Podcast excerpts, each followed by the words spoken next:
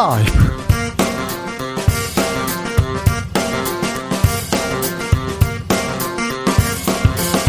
2022년 7월 1일 금요일입니다. 안녕하십니까. 주진우입니다. 대통령과 갈등설을 일축하기 위해서였을까요? 이준석 국민의힘 대표가 윤석열 대통령 귀국길에 영접 나왔습니다. 하지만 이준석 대표 당내에서 고립되어 보입니다. 우군이 보이지 않습니다. 이준석 대표 그리고 박지원 전 비대위원장 젊은 정치인의 미래는 어떻게 되는 걸까요? 정치연구소에서 살펴봅니다.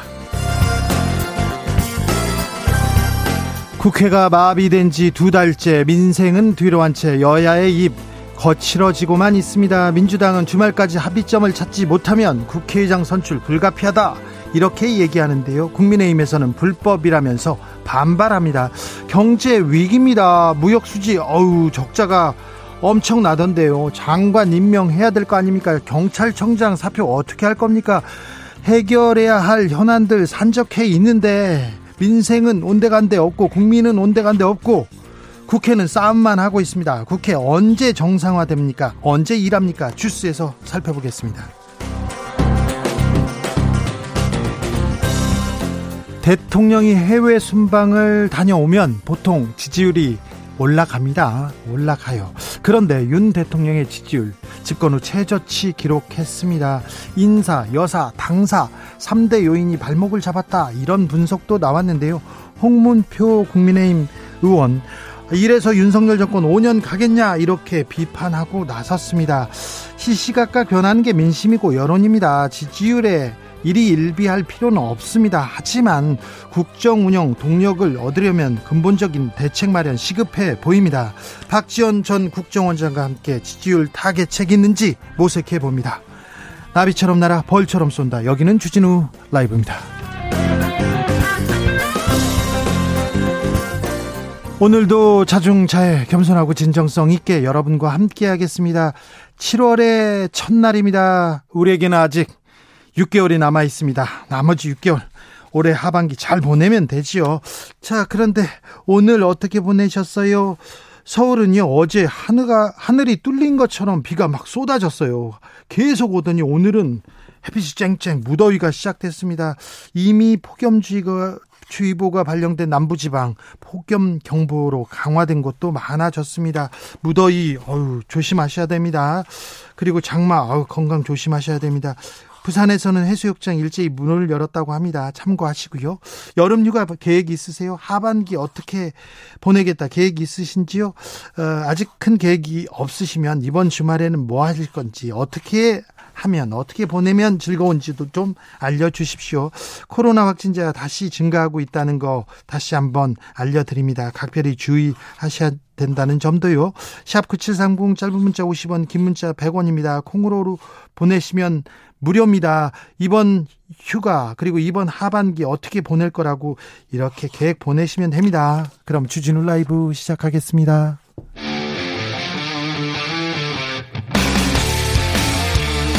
탐사보도 외길 인생 20년. 주 기자가 제일 싫어하는 것은? 이 세상에서 비리와 부리가 사라지는 그날까지. 오늘도 흔들림 없이 주진우 라이브와 함께.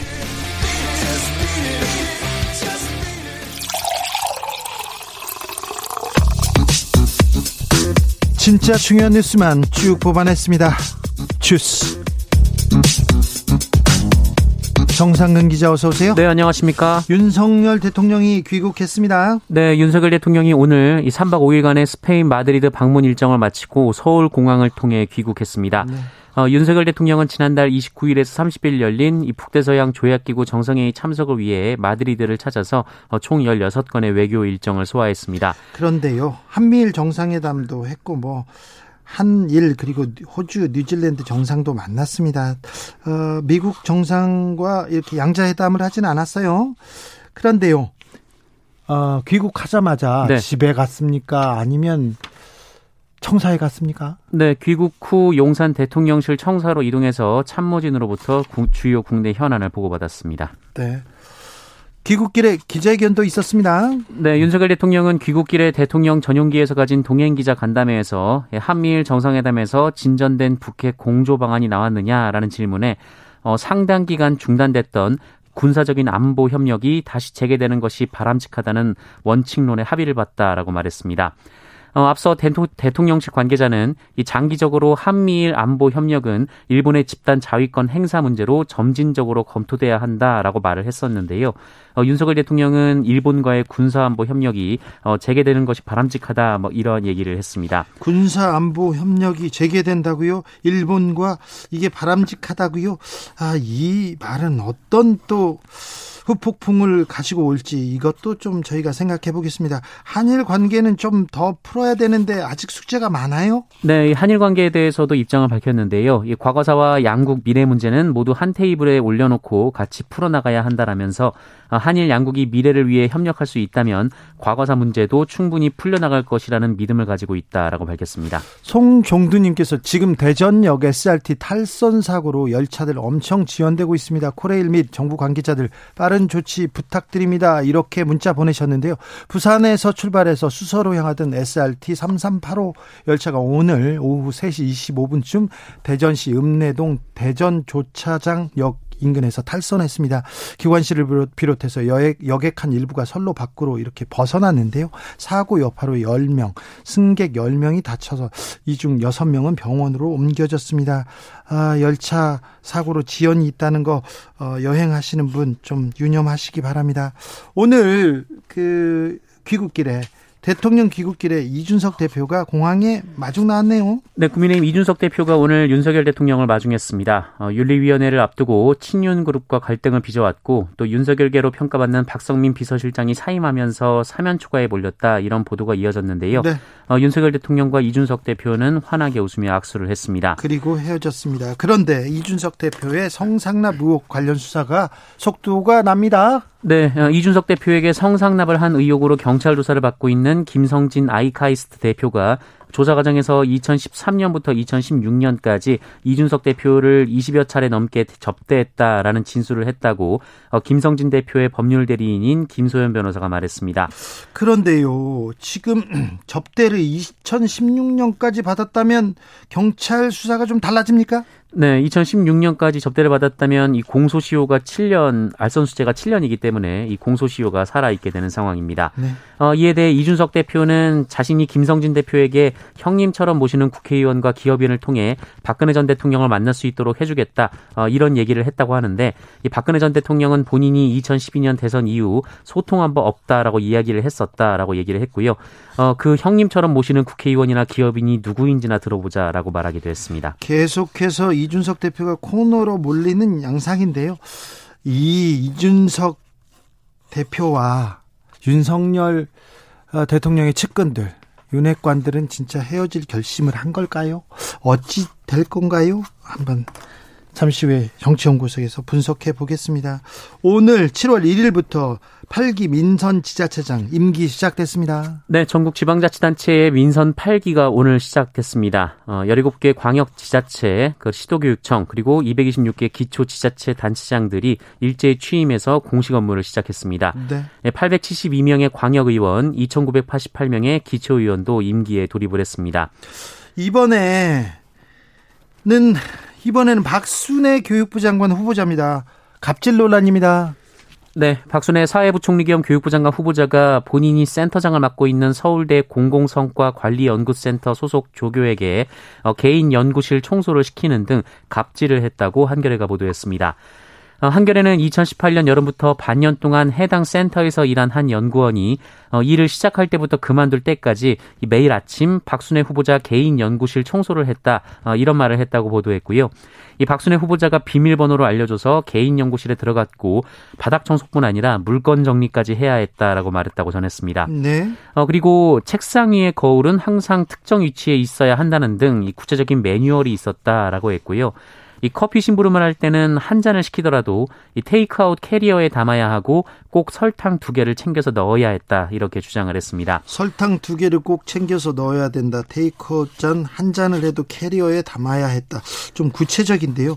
이 내용에 대해서 박순애 후보자는 뭐라고 합니까? 네, 사실 무근이라고 밝혔습니다. 어, 그러나 민주당은 교육부 장관은커녕 교육자의 자질만저 의심케 한다라면서 자진 사퇴 혹은 지명 철회를 요구했습니다. 그럼 조교 학생께서 조교분께서 거짓말을 했다 이렇게 후보자는 말씀하시는 것 같은데요. 이 문제도 어, 좀 논란이 될 것 같습니다. 교육부 장관이지 않습니까? 교육부 장관 후보자인데 아, 논문 문제도 있고요. 남편하고 논문 또 실적 얘기도 있고요. 또 여러 가지 얘기가 나옵니다. 이상민 행안부 장관은 지구대를 찾았네요. 네, 이상민 행정안전부 장관이 오늘 오후 서울 마포경찰서 홍익지구대를 방문했습니다. 어, 경찰 통제안을 둘러싼 현직 경찰들의 의견을 듣겠다라는 취지인데요. 예, 행안부 측은 경찰제도 개선에 대한 일선 경찰의 의견을 청취하고 격려하는 소통의 자리라고 설명했습니다. 경찰들은 어땠습니까? 네, 이상민 장관의 지구대 방문이 무언의 압박이다 이런 주장이 나왔습니다. 어, 경찰 내부망에서 이 경찰청장의 면담도 거부하고 경찰 조직을 무시했던 장관이 이 지구대를 찾아가서 경찰국 설치에 대한 의견을 듣겠다는 것은 잠자코 지시에 따르라는 무언의 압박이다 이런 취지의 글이 올라왔습니다. 어, 그리고 장관이 지구대를 방문해 의견을 청취한다면 현장 직원들은 어떤 식이든 답변을 해야 하는 상황이라면서 반대 입장을 분명히 하지 않는 뉘앙스만 풍겨도 언론은 일선 경찰관들이 반대하지 않는다고 보도할 것이다. 어, 이렇게 비판하기도 했습니다. 국회는 오늘도 공전 중입니다. 열리지 않습니다. 일을 하지 않습니다. 주가는 오늘도 떨어졌습니다. 장중 한때 2,300선이 무너졌다고요? 네, 오늘 코스피 지수가 오후 1시 30분 그 2298까지 내려갔습니다. 어, 코스피가 장중 2200대를 나타낸 것은 지난 2020년 11월 2일 이후 1년 8개월 만입니다.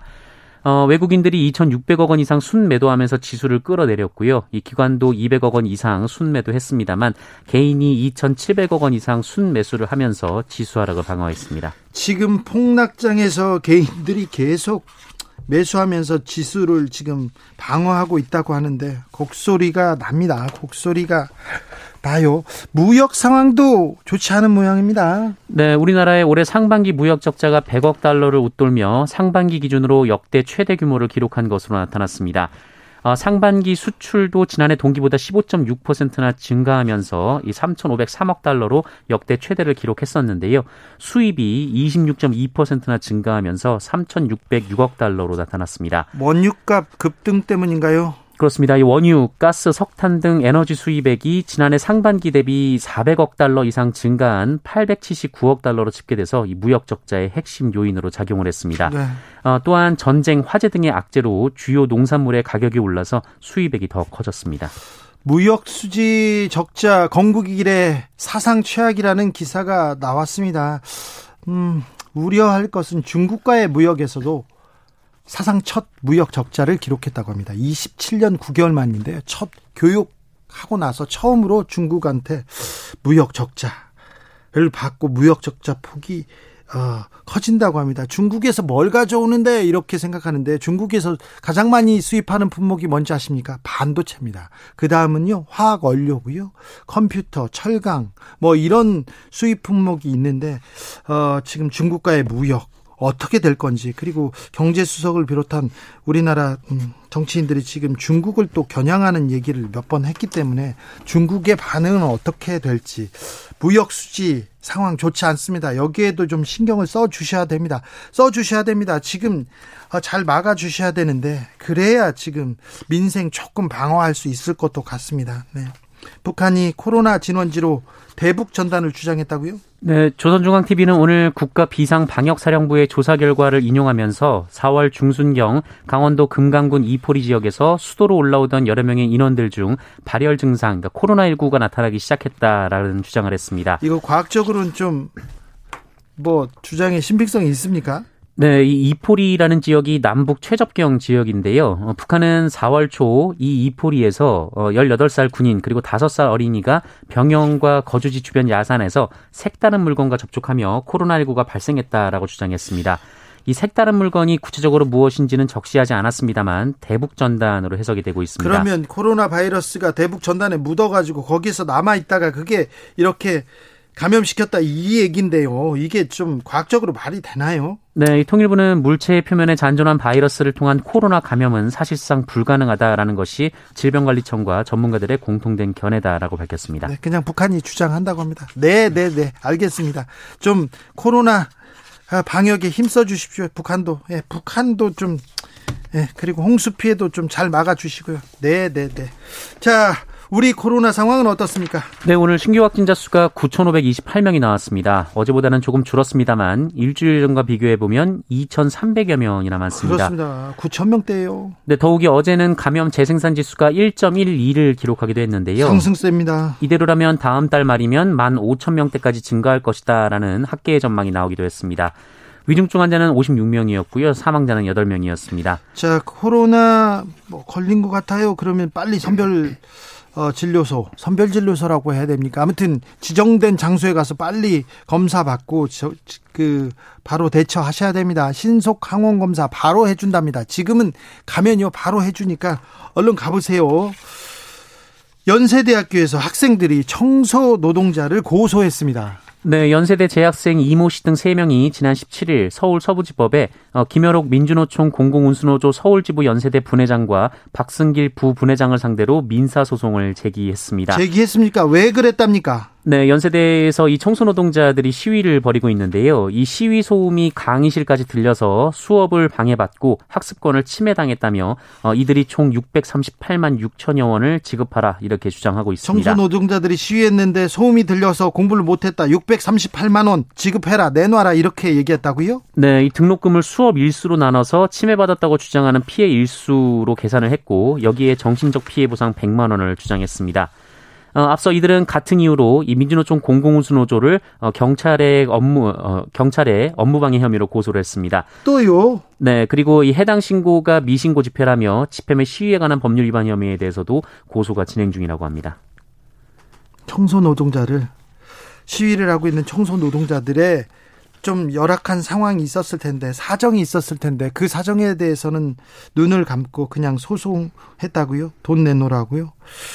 학교에서 뭘 배웠는지는 잘 모르겠습니다만 이 문제에 대해서 사회적으로 좀 논의가 필요한 것 같습니다. 젊은 사람들 능력, 나의 노력을 침해했다 이렇게 생각하시는 것 같은데 철학 철학적 고민도 좀 더 필요한 것 같습니다. 저희가 주진우 라이브에서 이 문제 심도 있게 다루겠습니다. 학교에서 뭘 배웠는지 참 네. 전장현이 지하철 시위를 제기했습니다. 네, 오늘 오전 서울 지하철 4호선 양방향 열차 운행이 전국 장애인 차별철폐연대 지하철 승하차 시위로 지연이 됐습니다. 어, 전장현의 출근길 시위는 지난달 29일 기획재정부와의 간담회가 성과 없이 종료된 데 따른, 데, 따른 것인데요. 어, 전장현 측은 기획재정부의 간담회를 혹시나 기대했지만 역시나였다라면서 기재부는 끝까지 답변을 하지 않고 노력하겠다는 것으로 간담회를 종료했다라고 비판했습니다. 네, 시민들 불만도 커지고 있습니다. 네. 도대체 못 참겠다 겠다 그런 분도 네 이해가 됩니다. 지구 끝까지 쫓아가겠다는 경찰은 이해가 되질 않습니다만 그런데요 시민들 불만도 이해가 다 되고 그 4호선 어, 이용하는 사람들 얼마나 걱정입니까? 아침에 1분, 아침에 5분이 얼마나 큰 시간인지 알지요, 알지요. 그런데 정치권이, 정부가 이 상황을 그대로 방치하는 것 같아서 방치하는 것 같아서 안타깝습니다. 기재부에서 조금 얘기를 하고 좀 열어놓고 이렇게 생각해야 되는데 이 부분에 대해서 좀 부족했지 않습니까? 부족하지 않습니까? 이 부분 정부는 왜 손을 놓고 있나요? 정치인들은 뭐 하고 있습니까? 다시 한번 묻고 싶습니다. 장마는 소강 상태입니다. 태풍이 올라오고 있다고요? 네, 4호 태풍 에어리가 오늘 발생해서 다음 주 월요일이나 화요일 이 제주도와 남해안을 중심으로 우리나라에 영향을 줄 것으로 보입니다. 어, 지금 이 경로대로라면 에어리가 올해 첫 한반도에 영향을 주는 태풍이 될 것으로 보입니다. 어, 에어리는 오늘 오전 9시 일본 오키나와 남담 동쪽 760km 그 해상에서 발생해서 시속 13km로 북북 동진 중이고요. 네. 어, 북태평양 고기압 가장자리를 타고 최단 거리로 북상할 것으로 보입니다. 어, 오는 3일에는 제주 남쪽 먼바다 그리고 4일에서 5일은 제주와 남해안을 중심으로 영향을 줄 것으로 전망이 되고 있습니다. 집중 후 태풍은 더 강력해진답니다. 더위도 그렇고요. 그러니까 저 좀 대비를 하셔야 됩니다. 대비를 하셔야 됩니다. KBS 일라디오 잘 듣고 계시면요. 재난 방송 이렇게 그리고 기상 상황 자세히 알려드리니까 그, 그것도 좀 아, 유념해 주십시오. 주스 정상근 기자 함께했습니다. 감사합니다. 고맙습니다. 변선희님께서 창피하지만 일부 학생입니다. 3명 학생입니다. 대다수 학생들은 노동자분들 지지합니다. 이렇게 아, 문자를 보내셨습니다. 네. 그러시겠죠. 대다수는 그렇게 왜 저분들이 시위에 나설 수밖에 없는지 시위에 나서면 돈도 못 받아요. 그 사람들. 왜 끼니를 걸으면서 돈을 일당을 마다하면서 시위에 나설 수밖에 없는지 그거에 대해서도 좀 고민을 좀 들어봐야 되는 거 아닌가 그런 생각 해 봅니다. 올 하반기가 시작됐습니다. 7월 달입니다. 올 하반기 계획이 있으신가요? 물어봤는데요. 아, 주말에는 뭐 할 건지도 물어봤는데 뭐 문자 계속 옵니다. 4651님 2년 동안 코로나로 모이지 못했던 대가족 여름 휴가 갑니다. 동해로 떠납니다. 대략 40명은 될 듯한데 숙소 예매 끝내고 준비할 거 체크 중입니다. 사고 없이 재미난 여행 됐으면 합니다. 어, 가족 여행 가시는군요. 40명이면 대부대입니다. 네. 안전하게 잘 다녀오시기 바랍니다. 0147님 16일까지 일요일도 일한다는 청천벽력 같은 소식을 들었습니다.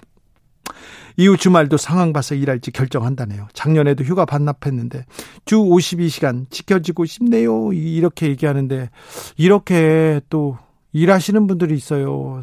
그 덕에 우리 경제가 돌아가긴 하지만 이렇게 주말 내내 일해야 된다는 거는 조금 너무한 것 같습니다. 주 52시간도 잘 안 지켜지는 것 같은데 사장님 좀 살펴봐 주십시오. 법적으로 이렇게 정해져 있습니다. 노동자에 대해 들의 시간은 4831님 엄청 더워요. 더위 조심하시고요. 다음 주는 태풍 이야기도 나오네요. 지금은 폭염, 태풍 걱정거리만 있는 날씨입니다. 그러게요. 더 더우면 더워서 비 오면 비 와서 그리고 태풍 오면 태풍 온다고 걱정이 많습니다. 예전에 비해서 강도가 너무 세졌어요. 비도 그렇고요. 폭염도 그렇고 태풍도 그렇고요. 아, 네. 윤소정님, 주 기자님 휴가를 생각이나 할 수 있을지요? 예, 저는 아직 휴가 계획이 없고요. 휴가를 올해도 음, 네, 잘 못 갈 것 같습니다. 네. 대신 여러분들께 휴가 잘 가도록, 네, 잘 가도록 정치권 일하라고 소리치고요. 그 다음에 잘못하는 사람들 잘못한다고 소리치고요. 또 감시하고 있겠습니다. 잔소리도 하고 있을 테니 편하게 다녀오십시오. 김동욱님, 하반기 계획은요. 결혼정보업체에 가입되어 있는데요. 이번 달은 틀렸고요. 8월에는 만나서 12월에 결혼하고 싶습니다. 될까요? 8월에 만나서 12월 결혼. 좋네요. 뭐, 네, 8월에 만나서 12월 결혼 하고 싶, 그렇게 될 것 같습니다. 김동욱님, 네, 응원합니다. CYJ님, 너무 서두른다고. 결혼은 서둘러서 되는 일은 아닌 것 같아요. 인연이, 사랑이 그렇게 이렇게 시간대로 착착 오나요? 더 빨리 할 수도 있지만, 네. 아무튼, 인연이, 사랑이 오기를 제가 기대해 보겠습니다. CYJ님께서 비 온 뒤 햇살이 너무 뜨거운데요. 산 나무는 더 파란 물이 들어서 그늘은 시원하고요. 나무 냄새도 너무 좋아요. 7월 더 건강하게 열심히 일하고 운동하면서 소박하게, 소박하게 사는 게 소망입니다. 네, 건강하게, 건강하게 별 탈 없이 살면 되죠. 그렇죠? 네. 응원합니다. 네. 교통정보센터 다녀올게요. 유하영 씨.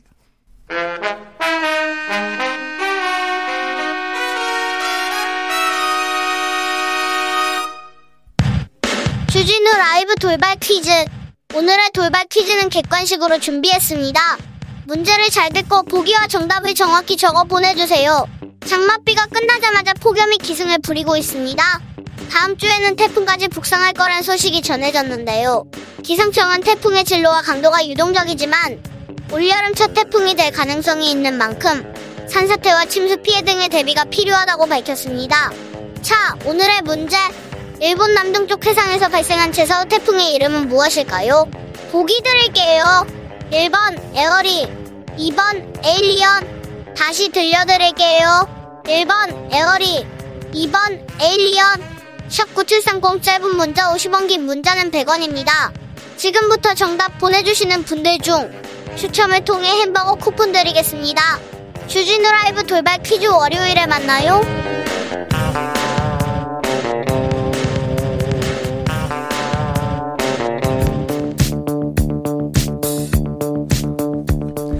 대한민국 정치의 새로운 100년을 준비한다. 21세기형 국회 싱크탱크 정치연구소. 정치권에 보냅니다. 고급진 정치 컨설팅 최영일 평론가 어서 오세요. 안녕하세요. 그리고 엄경영 시대 정신연구소장 어서 오세요. 네, 안녕하세요. 네, 날씨가 덥습니다. 건강 유의하시고요. 음. 윤석열 대통령 순방을 마치고 왔습니다. 순방 마치면 되게 좀 지지율이 조금 올라가고 들썩들썩 네. 하는데 하락하고 있습니다. 아. 어, 김종인 전 비대위원장 이거 보통 심각한 상황 아니다 이렇게 보는데요. 네. 왜 이렇게 지지율이 지지부진합니까? 보통 심각한 상황이 아니죠. 사실은 이제 생각을 해보시면 지지율이 출발점부터 좋진 않았어요. 네. 그런데 그것도 나쁘지 않다. 바닥치고 이제 올라갈 일만 남았다. 예. 근데 문제는 더 내려가면 바닥 아래로 가는 거니까.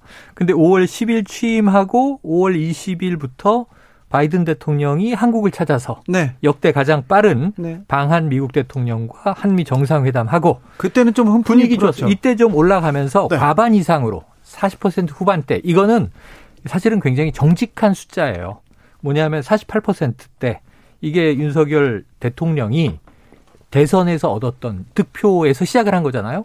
근데 보통은 이제 취임 때 컨벤션 효과로 야, 내가 찍진 않았지만 그렇지. 국가를 대표하니까 우리 대통령이 밀어주자. 네. 그리고 문재인 대통령 41% 얻었는데 취임 초기에 70% 80%막 갔단 말이에요. 네. 그런데 이번에는 정말 정직하게 시작을 해서 힘들게 힘들게 과반 이상으로 넘어갔는데 문제는 첫 해외 순방은 굉장히 득점 포인트로는 네. 많은 점수를 얻을 수 있는 기회인데 이때 더 떨어졌다? 그게 김종인 저희 전 위원장 이야기대로 보통 심각한 상황이 아니다. 그 이유는 여러 가지 변수가 있겠습니다만 어 문제는 이제 이 저는 이 정당 네. 집권 여당 쪽에서 네. 대통령이 해외 순방 가면 말이죠. 집권당이 다 뭉쳐가지고 뭐 으쌰으쌰 해야 되는데 그리고요 사건을 만들지 않아요. 그리고 포커스를 대통령한테 맞추도록 맞추고 해요. 야당에도 네. 야단치고 네. 야당이 분란을 일으키면 네. 대통령 순방 중에는 좀 조용히 합시다. 그렇죠. 이런 얘기를 하는데 이건 네. 자기네가 더 시끄러워. 예. 심지어는 뭐 당대표 비서실장이 하필 이때 사퇴를 해.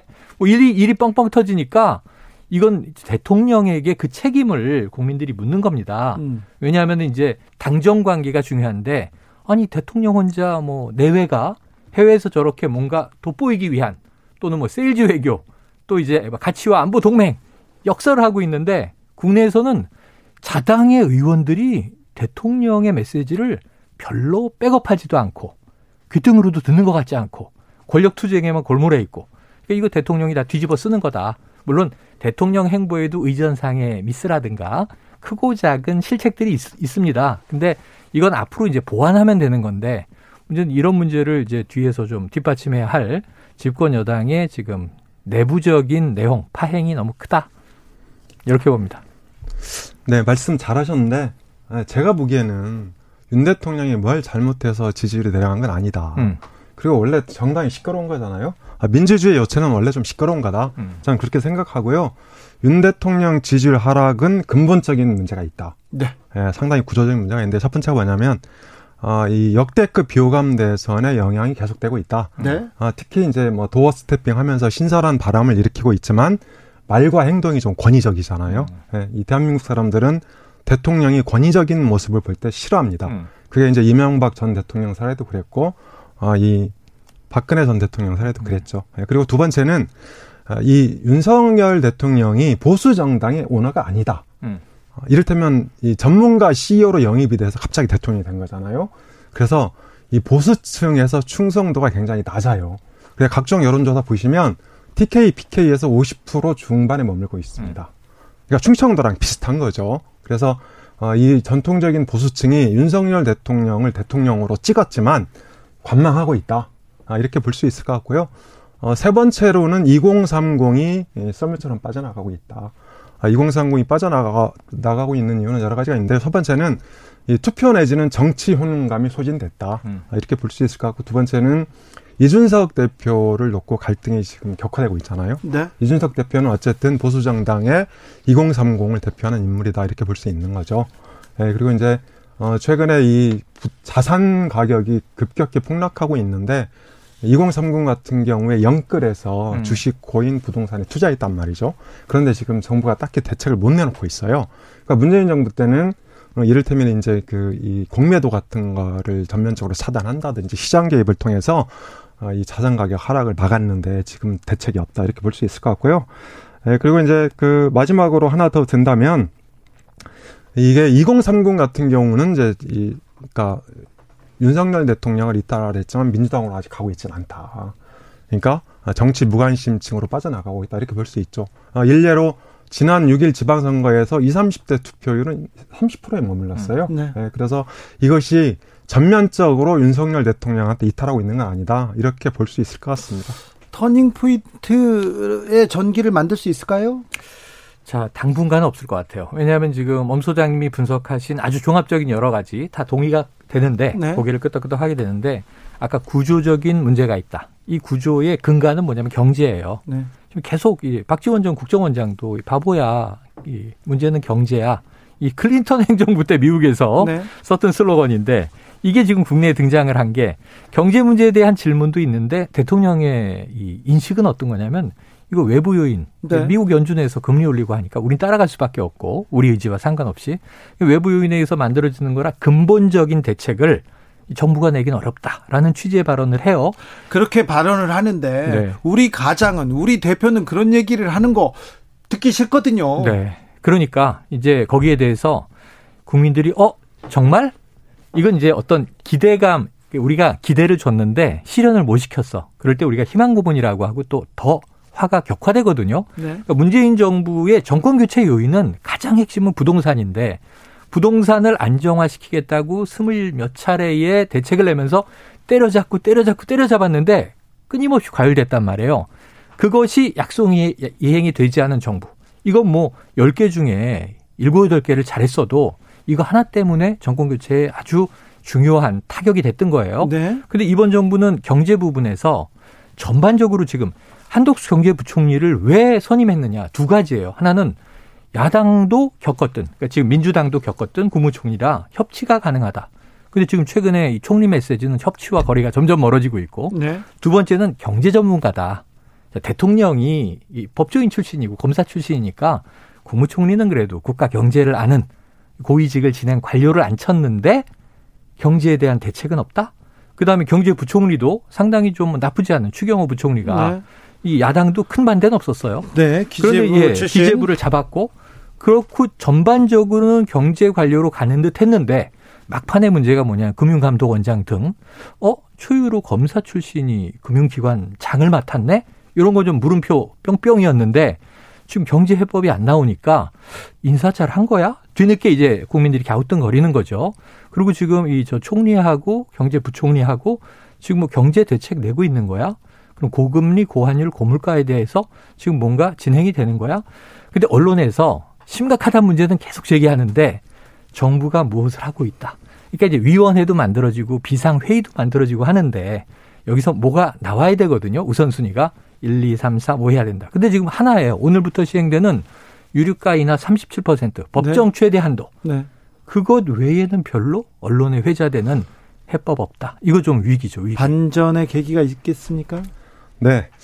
제가 보기에는 반전의 계기가 있죠. 방금 음. 최영일 평론가께서 말씀하시는 거는 모든 문, 책임의 원인을 책임의 원인을 어, 윤석열 대통령한테 돌리고 있는데요.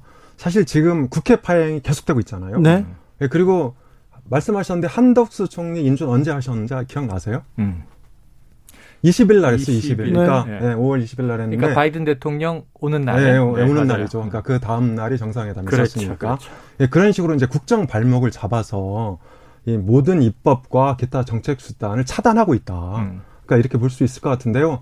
그런 점에서 저는 물론 이 경제 침체 책임이 아, 윤석열 대통령이 정치적으로 져야 되는 거죠. 그렇지만 지금의 그 경제 위기는 미중의 위기다. 특히 이제 글로벌 차원에서 진행이 되고 있는데 사실 주식과 코인 빼고는 다른 경제 지표에서는 선방하고 있습니다. 네, 그래서 저는 어 제가 아까 분석 세 가지 분석을 해드렸는데 여기서 반대의 계기를 찾을 수 있다. 음. 그러니까 이 윤석열 대통령 지지율 하락이 근본적이고 구조적이라면 이 근본적이고 구조적인 데서 답을 찾아야 된다. 그래서 네. 일단 이 본의적인 말과 행동, 뭐 그것은 바꾸면 금방 바꿀 수 있는 거죠. 본인이 노력을 하면. 네. 네 그리고 이제 두 번째로 어, 이 그 2030 대책은 일단 어, 이준석 대표의 네. 갈등을 어, 좀 부드럽게 정리를 네. 해야 된다. 어, 이렇게 생각을 하고요. 국회가 지금 두 달째 파행인데 음. 민주당의 발목 잡기로 파행됐다는 뭐 그런 뭐 분석도 있지만 근데 어쨌거나 정부와 여당이 책임을 져야 되는 거 아닙니까? 그러니까 야당을 설득해야죠. 설득하려고 노력해야죠. 근데 노력 부족한 거 아닙니까? 그러니까 노력은 부족할 수 있어요. 그렇지만 자 봅시다. 우리가 대, 선과 지방선거를 어, 영렵후 어, 민주당이 졌단 말이죠. 예. 네. 지는 원인이 뭔지 아세요? 그러니까 지방선거 평가는 지난 4년 평가도 있지만 3월 9일 대선 이후에 민주당이 한 행동을 네. 이 6일 지방선거에서 평가했단 말이에요. 음, 분명히 있습니다. 네, 예. 그래서 이거 당장 이게 국회 파행 그첫 번째 원인입니다. 음. 그리고 검수완박 하지 말라는 건데 일방적으로 밀어붙였었잖아요. 음. 그런 점에서 저는 민주당이 이 법사위 문제를 갖고 계속 국회를 파행시키는 거는 음. 이 문재인 정부가 실패하길 바라는 거다. 아, 윤석열 정부가. 음. 아, 그런데 윤석열 정부가 실패하면 국민만 손해입니다. 바로 이 국회부터 정상화 시켜야 된다. 저는 이렇게 생각을 해요. 네 그래서 국회 정상화를 위해서 민주당의 파행 책임도 있고 제가 보기엔 집권 여당, 국민의힘의 파행 책임도 있는데 거리를 두고 바라보는 국민 눈높이는 아유, 정치권 여야가 똑같다. 사실은 네. 이거예요. 그런데 문제는 이쪽에 잘못도 있고 저쪽에 잘못도 있는데 지방선거 전에 이른바 검수한박. 저는 검찰의 수사권을 완전 분리되지도 않았거니와 정부 들어와서 시행령으로 다 원래 상태로 돌려지거나 검찰의 권한은 더 강화되고 있다. 네. 심지어는 이제 행안부가 경찰 권력도 확실하게 이제 틀어주는 통제력을 더 세게 그립을 가, 가 져가고 있다. 그런데 이러면서 이제 검경이 다 정부, 행정부의 수하에 있는 거예요. 그러면 왜 도대체 검수한박 한 거야? 민주당 바보 아니야? 지금 이런 상황이에요. 점수만 네. 깎아먹고. 네. 근데 그 심판을 지방선거에서 받았어요. 네. 말씀하신 대로. 그 요인이 커요. 그 다음으로 넘어왔는데 자, 이제 집권 여당은 우리는 행정부를 가졌지만 정치 권력을 우리가 쥐었지만 입법부는 지금 민주당이 독재하고 있다. 독주하고 있다. 이렇게 얘기하고 있는데 민주당이 그러다 보니까 책임감이 크죠. 입법부에서는 대안을 내요. 자, 그러면 법사위원장 줄게. 대신 약속을 좀 이행해. 그 약속 이행이라는 게 한 두 가지 정도인데 네. 하나는 사개특위 만들었고 어쨌든 이 검경 수사권 분리에 대한 법안들은 통과됐고 이제 곧 시행되지 않습니까? 그러면은 입법 보완을 해야죠. 그럼 이것도 안 할 거예요? 국민의힘은? 우린 반대했으니까 몰라 어떻게 되든지 상관없어. 이걸 굴리는 건 행정부예요. 법을 국회가 만들지만 그러면 더 적극적으로 사개특위에 참여해서 자 검수한 박은 못 막았지만 그 후속 작업들은 우리가 함께 하겠다. 혹은 우리 입장을 더 강하게 불어넣겠다. 움직여야 되는데 팔짱 끼고 있고 이거 집권하게 모습 아니고 그래 법사위원장 준다고 했는데도 지금 안 받고 그리고 7월 1일 날 소집을 하자 민주당이 했더니 원내대표가 없어요 필리핀에 가서 네. 저는 원내대표만 필리핀 특사로 갈 수 있습니까? 여당에 그렇게 인사가 없습니까? 마르코스 대통령 취임하는 게 굳이 원내대표가 가야 됩니까? 국회가 마비된 이 시점에 네. 이런 부분에서는 집권당이 책임 방기하는 게 더 크다. 그래서 국민의힘에 대한 시선도 곱지 않습니다. 조금 전에 최영일 평론가 말씀하신 윤 대통령 집권 초기 지지율 여론조사 개요 말씀드립니다. 5월 16일에서 18일 엠브레인 퍼블릭 케이스탯 리서치, 코리아 리서치, 한국 리서치 4개 여론조사 기관이 조사했습니다. 윤 대통령 지지율 어, 관련해서요. 자세한 사항은 중앙선거 여론조사 심의위원회 홈페이지 참조하시면 됩니다. 그런데요. 청문회 열어야 될 거 아닙니까? 김승희, 박순애 후보자 청문회 열어야 될 거 아닙니까? 경찰청장 어떻게 해야 될 거 아닙니까? 국회 원 구성 됩니까? 자, 그 전에 제가 반론의 기회를 어, 예. 못 얻었기 때문에. 네. 자, 그 얘기와, 그 아, 얘기와 예, 함께. 예, 예. 짧게 얘기하겠습니다. 자, 일단, 그 행안부 장관을 통해서 경찰을 통제한다. 음. 이건 제가 보기에 팩트가 좀 잘못됐어요. 과거 음. 정부가 어땠는지 아세요? 민정수석실이 있죠. 민정수석실 산하에 치안비서관이 있습니다. 맞아요. 예, 치안비서관은 서울경찰청장 가기 전에 실세가 오는 자리입니다. 음. 그러니까 청와대에서 치안비서관 하다가 그 다음에 서울 경찰청장 갔다가 그런 경우가 많았습니다. 경우가 되게 많았어요. 많았지 또 네. 절대적이진 않았습니다. 네, 그래서 자 이것이 꼭 경찰 통제냐? 그러면 경찰도 어떻게든 통제해야 될 거 아닙니까? 음. 그럼 청와대 통제는 받고 행안부 장관 통제는 안 받겠다는 심사입니까? 어. 자, 이런 이런 반론 하나 드리고 아, 제가 이거 이분 경찰 기자를 오래 했기 때문에 네네네네. 한마디 할 수 있는데 경찰 인사권에 대해서 청와대가 치안비서관실 그리고 음. 국정상황실 그 민정수석실에서 이렇게 인사에 대해서는 관여는 음. 합니다. 그리고 나서는 개입하지 못하도록 여러 절차가 있었는데 이 청와대에 있는 민정수석실이 사라지면서 음. 행안부로 이렇게 갔는데 그 부분에 대해서는 지금 여러 논란이 있습니다만, 네. 넘어가고요. 자, 그리고 자, 이제 또 두 번째 두 번째로 네. 하나 더 말씀드릴 게 있는데 자, 사개특위 얘기하셨는데 법사위원장을 넘기는 조건으로 두 개를 전제 조건을 걸었어요. 맞아요. 네, 첫 번째가 사개특위고 두 번째가 한동훈 법무장관이 이미 그러니까 실행을 했죠. 음. 헌법소 헌법 권한쟁의 예, 예, 소송 그거 정제 취소해라. 자, 그런데 지금 집권 초기잖아요. 네. 그러니까 당정대라고 하는데 당은 사실 서열 3입니다. 지금 음. 보세요. 그러니까 용산 대통령실하고 정부가 움직이는 걸 당에서 어떻게 못 막습니다. 음. 그 전제 조건 자체가 잘못된 거죠. 그래서 애초에 사개특위만 갖고 이 저기 이, 이, 이를테면 이제 음. 딜을 했어야 되는 건데 그건 못했다 이렇게 말씀드리고요. 그 다음에 국회 원구성 저 해야죠. 넘어가죠. 네. 네. 주말에 해야 됩니다. 네. 일단, 주말에 해야 돼요. 네, 주말에. 빨리 열었으면 네, 좋겠어요. 네. 그래서 월요일 날 본회의 해야죠. 네. 네. 전 그렇게 주장하고 싶은데요. 아마도 사개특위 문제는 나중에 다시 얘기하자. 충분히 할 수 있는 거잖아요. 아직은 음. 9월까지 시간이 있으니까. 그래서 국회 원구성을 해서 일단 청문회 해야죠. 열릴까요? 네. 그래서 저는 문제는 아까 말씀드렸지만 그렇게 해야 되는데 거기에는 합의가 된 거죠. 동의가 되는 거죠. 저는 뭐 한동훈 장관의 권한쟁의 소송 같은 거 그러니까 당이 노력은 해보겠다. 하지만 우리 소관은 아니다. 그래서 예를 들면 얘기해 볼 수 있죠. 정부 측에 자 야당이 이런 요구를 하는데 한번 좀 제고해 보시오. 근데 법무부가 아, 싫습니다. 우리 이거 끝까지 갑니다. 그럴 수 있는 거죠. 그러면 권선동 원내대표가 원내대표들이 얼굴을 자주 맞대잖아요. 그럼 정부의 입장은 굉장히 완강하다. 우리도 어쩔 수 없다. 그거 할 수 없는 거죠. 민주당이 뭐라 그러겠어요. 가는 겁니다. 근데 적어도 제스처는 서로 해보자. 이렇게 엄소장님하고 얼굴 맞대고 네. 한세 가지 서로 풀어야 될 조건이 있어. 근데 주진우 이 진행자가 안 받아줘. 근데 제가 노력은 해볼게요. 제가 출연 조금 더 했으니까 네. 한번 방송 끝나고 얘기해 볼게요. 그리고 그러고 나서 엄소장님한테 안 들어줘요. 이럴 수 네. 있는 거잖아요. 네. 그럼 엄소장님이 저한테는 큰 불만이 없으실 거 아닙니까? 네. 주진우 이 기자는 미워하더라도. 미워하지 마세요. 그러니까 이런 제스처를 왜 안 하고 네. 그 해보지도 않고 안 돼. 이제 이런 게 문제인 거고 서열은 아까 말씀하신 거 인정해요. 네. 그래서 저는 이 주말 사이 풀었으면 좋겠는데 아까 특사 때문에 제가 조금 원성을 높였지만 자 권성동 원내대표가 내일 들어옵니다. 네. 끝났어요 이제 네. 취임식.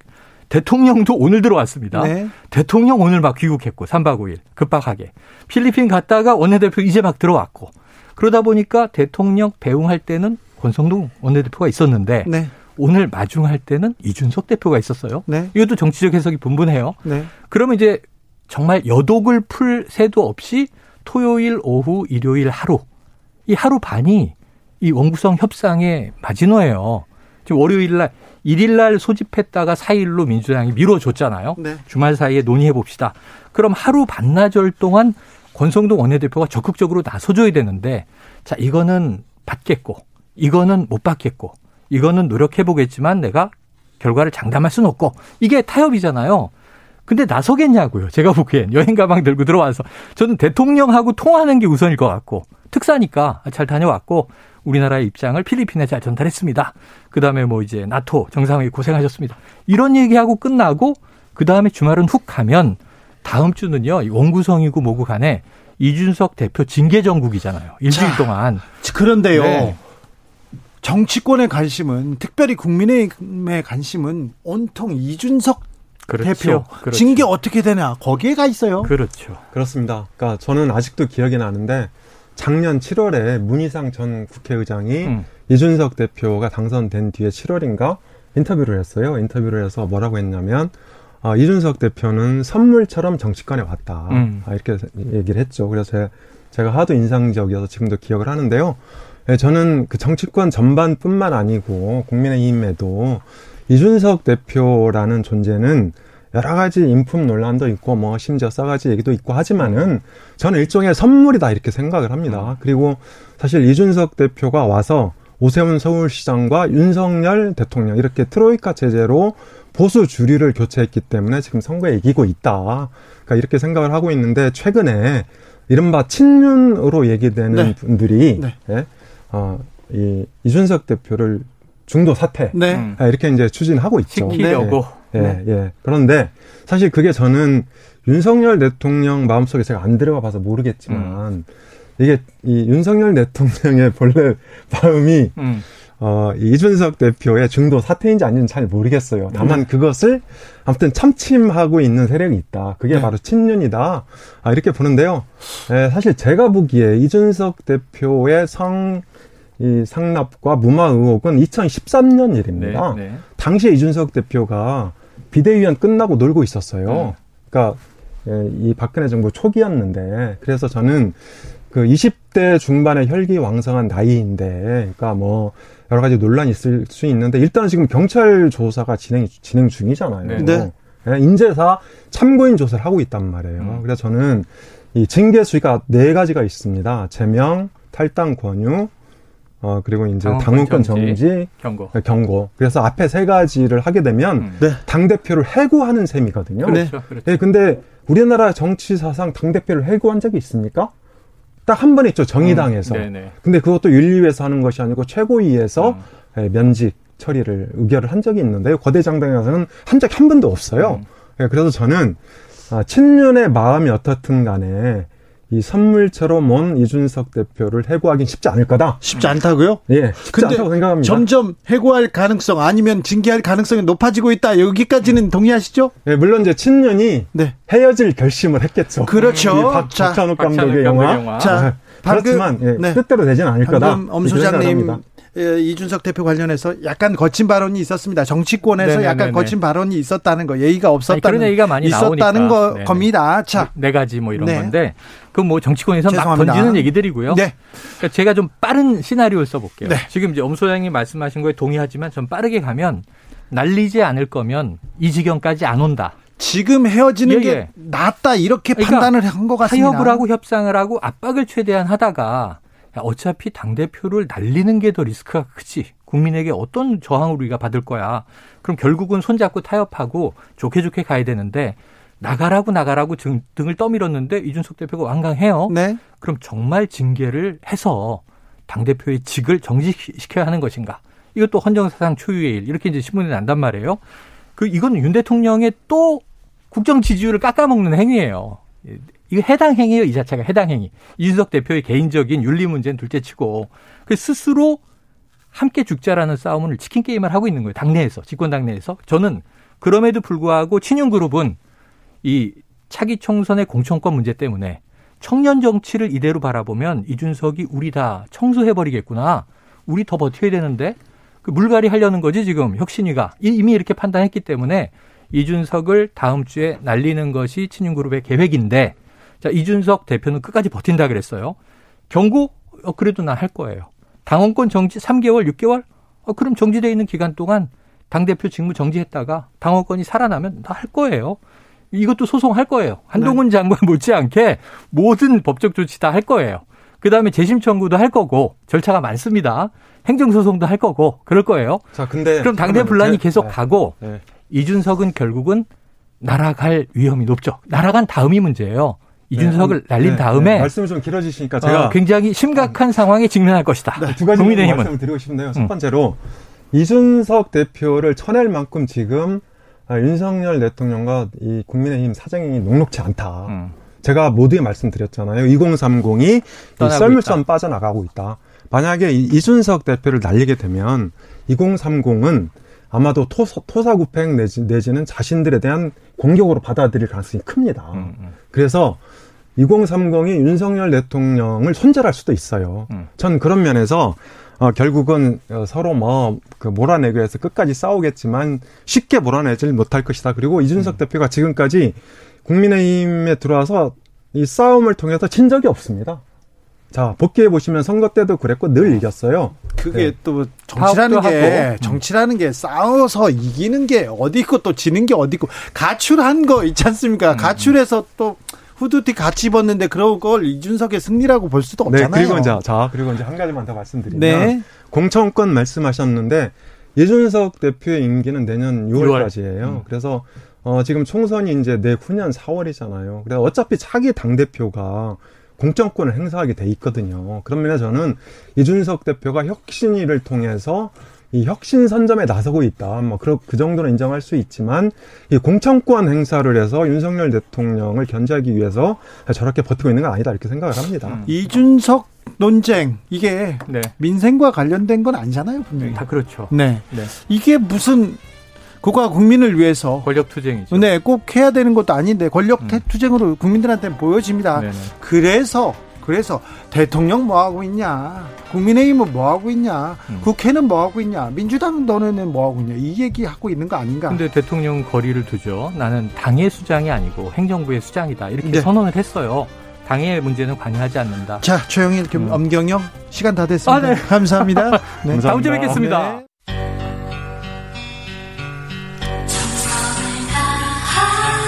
정성을 다하는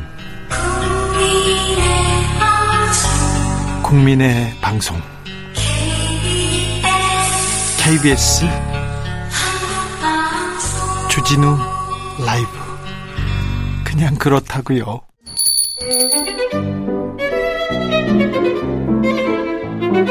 어서 오십시오. 고품격 정치 토크의 세계로 오신 여러분 환영합니다. 구성급 정치 맛집 메인 셰프 소개합니다. 깨있는 정치지성 15,000보 영원한 현역입니다. DJ의 영원한 비서실장 전 장관 박지원 국정원장 전 국정원장 모셨습니다. 어서 오세요. 예, 맞습니다. 네. 제가 오늘은 블루진 입고 네. 이렇게 주말이니까 멋있는 샤쓰 입었는데 네. 사실 어디 가세요? 그 해남군 네. 전라남도 땅끝 마을에 네. 있는 송지 초등학교 초청을 받고 아 그래요? 거기 가서 내일 강연을 합니다. 아 그래요? 초등학생들한테? 초등학생. 몇 명이나 되죠? 전체가 한 5, 60명 된다고. 5, 60명. 네. 거기서 어. 초청을 해서 기대되네요. 즐거운 마음으로 가는데 목포를 네. 경유하기 때문에 네. 해상 케이블카 네. 18,000원, 22,000원 그걸 한번 타야 되겠는데 만약 목포 가면 또 아는 사람 만나니까 만나야죠. 오해하고 그러니까. 예전에는 계속 주일에는 여의도 정치를 하시다 주말마다 금요일마다 그렇죠. 계속. 금기 원래 했죠. 네, 음. 그랬는데 또 오랜만에 내려가시네요. 가는데 네. 해남 네. 가서 강연하고 네. 완도에 가서 저녁 먹고 뭐 드실라고요? 생선이죠. 네, 그리고요. 저희 고향 진도에서 자고 네. 일요일 날 오시려고요? 오려고 그럽니다. 이거 하나 먼저 물어볼게요. 북한이 남한 대북 전단 때문에 코로나 퍼졌다 이렇게 주장하던데 이게 신빙성이 있습니까? 글쎄요, 일단 북한에서 그 2년여 전 예. 예, 우리 한국에 있는 네. 예, 어떤 단체가 네. 웹사이트에 코로나 환자로부터 옷을 사고 네. 그런 물질을 구입해 가지고 달러에다 묻히고 뭐 여러 가지를 묻혀 가지고 북한으로 보내자. 그러면은 북한은 의료 시스템이나 방역 시스템이 취약하기 때문에 코로나가 전체 퍼져 가지고 김정은 정권이 붕괴된다. 아 그렇게 주장하는 사람들 이렇게 있었어요? 이제 웹사이트에 올려놨어요. 아이고. 그러니까 그런데. 북한에서 그걸 보고 예. 이제 사실 직접적인 원인이 됐습니다마는 김여정의 소위 그 개성공단 남북연락사무소를 폭파해버린 거예요. 아, 그래요? 예. 그러면서 뭐 김일성 대학 등 네. 전체적으로 이제 항의 데모를 하고 네. 또 김정은도 수십만 장 대남 비라를 제작해 가지고 북한 청년들이 38선 근처에 와서 우리나라로 다 보내겠다. 네. 이래가지고 난리가 났죠. 굉장히 화가 났네요. 그렇죠. 그래서 이제 문재인 대통령께서 대북 전단 보내지 말자 네. 하고 이제 법도 제정하고 예. 사실 헌법재판소나 아 죄송합니다 대법원 확정 판결로 대북 전단은 보내는 것이 네. 우리 국민의 생명과 재산 보호에 어긋난다 네. 불법이다 이렇게 됐기 때문에 네. 대북 전단 보내는 금지법을 만들어서 이제 했는데 없었어요. 네. 그러다가 이제 정권 교체기에 그러한 전단을 보낸 건 사실이에요. 네. 예, 보냈는데 그게 이상한 물체에서 이상한 이렇게 표현했더라고요. 네, 네. 거기서 코로나를 그 만진 18살의 군인과 네. 5살의 유치원생이 코로나 감염됐다. 예. 이렇게 중앙통신이 보도를 했는데 이게 만약에 그렇다 하면은 큰일이죠. 어떻게 됐든 지금 코로나는 전 세계적으로 우리 인류의 공적 아니에요. 예. 우리도 얼마나 고생했죠. 지금 현재도 고생하고 있지 네. 않습니까? 예. 그래서 저는 만약 그러한 것이 이의를 제기하면은 네. 우리 정부는 북한에다가 네. 남북 공동조사위원회를 구성해서 네. 합동으로 조사해보자. 네, 네. 어? 그래가지고 그것이 사실인가 아닌가도 밝히지만은 네. 또 만약 코로나가 발병이 됐다고 하면은 공동 대처를 하자 네. 하는 그런 것을 한번 제안했으면 좋겠다. 그러면서 지금 저 손목을 끌고 와가지고 대화하시려고 그러시는 거죠? 아니요, 그럴 건 저럴 건 이게 어떻게 됐든 북한에서 그렇게 하고 있기 때문에 네. 저게 좀 심상치 않게 굴러가면 안 되기 때문에 저는 네. 그런 공동 제안을 한번 했으면은 좋겠다 예. 하는 예. 말씀을 드립니다. 알겠습니다. 뭐 굉장히 좋은 방책인 것 같습니다. 자, 만약에 나토 정상회의에 이렇게 대통령이 가실 때 그때 박지원 원장이 현직에 계셨다면 자, 이, 이 정상회의는 어떻게, 어떤 외교적인 과제가 있고 어떻게 이렇게 정상회담을 하셔야 된다 이런 보고서를 막 써서 올립니까? 아무래도 해외 문제이기 네. 때문에 이제 관심 가지고 보겠지만은 네. 국정원 업무에 대해서는 제가 얘기하면 알겠습니다. 문제가 있고 네. 어떻게 됐든 저는 네. 에, 알겠습니다. 나토 정상회의에 네. 러시아 우크라이나가 전쟁 중에 네.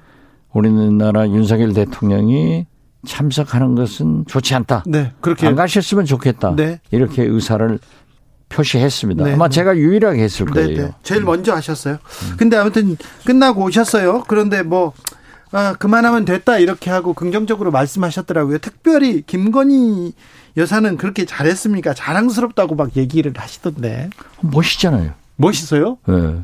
그 영부인의 패션은 국격이에요. 네. 나토 정상들 다 영부인들 얼마나 멋있어요. 만약에 우리 영부인이 후질근하게 갔으면은 그 국격이 되겠어요? 알겠어요. 그래서 저는 멋있다. 잘한 건 잘한 거예요. 그렇죠. 알겠어요. 그리고 수차례 옷을 바꿔 입으면서도 네. 아주 품위 있게 잘하더라고요. 그래요? 잘한 거예요. 네. 단 한 가지 문제가 되는 게 과거 문재인 정부 김정숙 여사가 여성들이나 남성들이나 네. 그 외국에서도 우리나라에서도 되게 그러지만은 그 나갈 때는 반드시 같은 옷을 안 입어요. 네. 어? 그러기 때문에 이제 다른 옷을 바꿔 입고 갔는데 네. 일부 언론에서 언론에서 네. 김정숙 여사의 옷을 그때 그때 그때 찬성해 가지고 이렇게 멋을 부리고 있다. 네. 어? 이렇게 비난을 했는데 이번에는 제가 칭찬해서 그런지 그런 비교도 안 하고 다 네. 좋게 써주더라고요. 그러게요. 네. 아무튼 어, 김건희 여사의 패션이 이 저 글로벌 외교의 성과나 과제들보다 더 많이 집중되더라고요. 언론이 조금 너무 좀 편협하게 가십 이런 거에 좀좀 천착하는 것 같아요. 뭐 그런 것도 있어요. 그렇지만은 네. 케네디 대통령이 프랑스를 방문했을 때 네. 제크린 네. 자기 부인이 얼마나 영부인 패션의 상징 아니에요. 네. 멋있게 하고 우아하게 하고 가시니까 네. 프랑스 국민들이 미국은 청바지나 입는 것으로 알았는데 미국도 저런 패션이 있느냐 네. 하고 극찬을 하니까 케네디 왈 나는 제크린을 수행해서 프랑스에 왔다. 네. 이렇게 말을 하는 게 그렇죠. 얼마나 멋있어요. 네, 네, 어. 네, 알겠습니다. IMF 경제 위기 때 앞이 캄캄했죠. 그때 정권을 이렇게 잡았을 때 김대중 대통령이요. 그죠? 글쎄 그 제가 네. 이 경제 위기 네. 특히 코스피 코스닥이 세계 하락률 중 우리나라가 1위다. 네. 이게 윤석열 대통령 책임 아니냐라고 네. 했더니 그 국민의힘 네. 모 의원이 네. 아 그러면 IMF는 김대중 대통령 책임 아니냐 하고 그런 예, 기사가 예. 또 났더라고요. 네네. 네. 그런데 그분한테 말씀드리세요. 예. IMF는요. 네. 국민의힘 전신인 네. 김영삼 대통령 정부 때 일으킨 것을 김대중 대통령이 받아가지고 네. 극복한 거예요. 예. 예. 자, 그래서요. 그때 97년도에 정권을 잡았을 때 경제 위기로 거의 뭐, 뭐, 서민들 다 서민 경제 무너지고 어디서 자살하고 뭐 굉장히 어두웠는데 그때 김대중 대통령의 지지율 굉장히 높았습니다. 그리고 경제 정책을 계속 내면서 현안을 계속 내면서 국민들을 그 단합시키고 이끌어가는 모습이 보였습니다. 그렇습니다. 왜냐하면 김대중 대통령은 취임사에서부터 우리는 어려워진다. 네. 하면서 눈물을 흘리셨어요. 네. 그러면서 다른 건 다 얘기하지 않고 다 용서하고 국민 통합으로 이끌었어요. 그러면서 우리가 지금 극복해야 6.25 이후 최대의 공단이기 때문에 국민이 다 함께 나서자. 네. 라고 호소를 하니까 소위 금모으기, 예. 장롱에 다 넣어놨던 애들 돌반지까지도 국민들이 다 내가지고 IMF 외환위기를 극복합니다. 네. 그래서 지금은 윤석열 대통령이 제가 네 가지를 말씀드렸잖아요. 네. 첫째는 경제. 네. 인사를 잘해라. 네. 두 번째는 예, 도어 스태핑. 말 실수하시면 안 된다. 네, 말 조심해. 세 번째는 김건희 여사의 부속실을 만들어서 공적 관리를 해라. 네. 네 번째는 사정은 간단하고 신속하게. 그리고 경제, 물가를 치중을 해라. 이렇게 저는 건의를 드렸는데 지금 이번에 지지도 보세요. 딱 그렇게 나오더라고요. 네네. 네. 그래서 저는 김대중 대통령이 IMF 외환 위기를 극복했을 때도 국민 통합을 이루어서 국민들의 절대적 호응하에서 IMF 외환 위기를 세계에서 가장 빠르게 극복했고 당신은 우리 지금 현재보다도 훨씬 여건이 좋아요. 네. 세계 경제는 좋았고 우리 대한민국 경제만 YS가 김영삼 대통령이 사정하면서 망쳐버린 거예요. 그런데 지금 그런 일이 일어나서는 안 된다라고 했는데 저는 윤석열 대통령께서 지금 지지도가 매일 떨어지잖아요. 네. 데드크로스도 되고. 네. 어? 이게 말이 아니에요. 어? 좀 만약 내각제라고 하면요. 네. 지지도가 30% 미만이면은 정권이 바뀝니다. 네. 대통령 중심제도 지금 42%뭐 44% 이건 말도 안 돼요. 부정 평가가 반이 넘잖아요. 네. 그래서 저는 그 국민들이 지적하는 대로 인사도 잘하시고 네. 도어 스태핑에서 말 실수하지 마시고 네.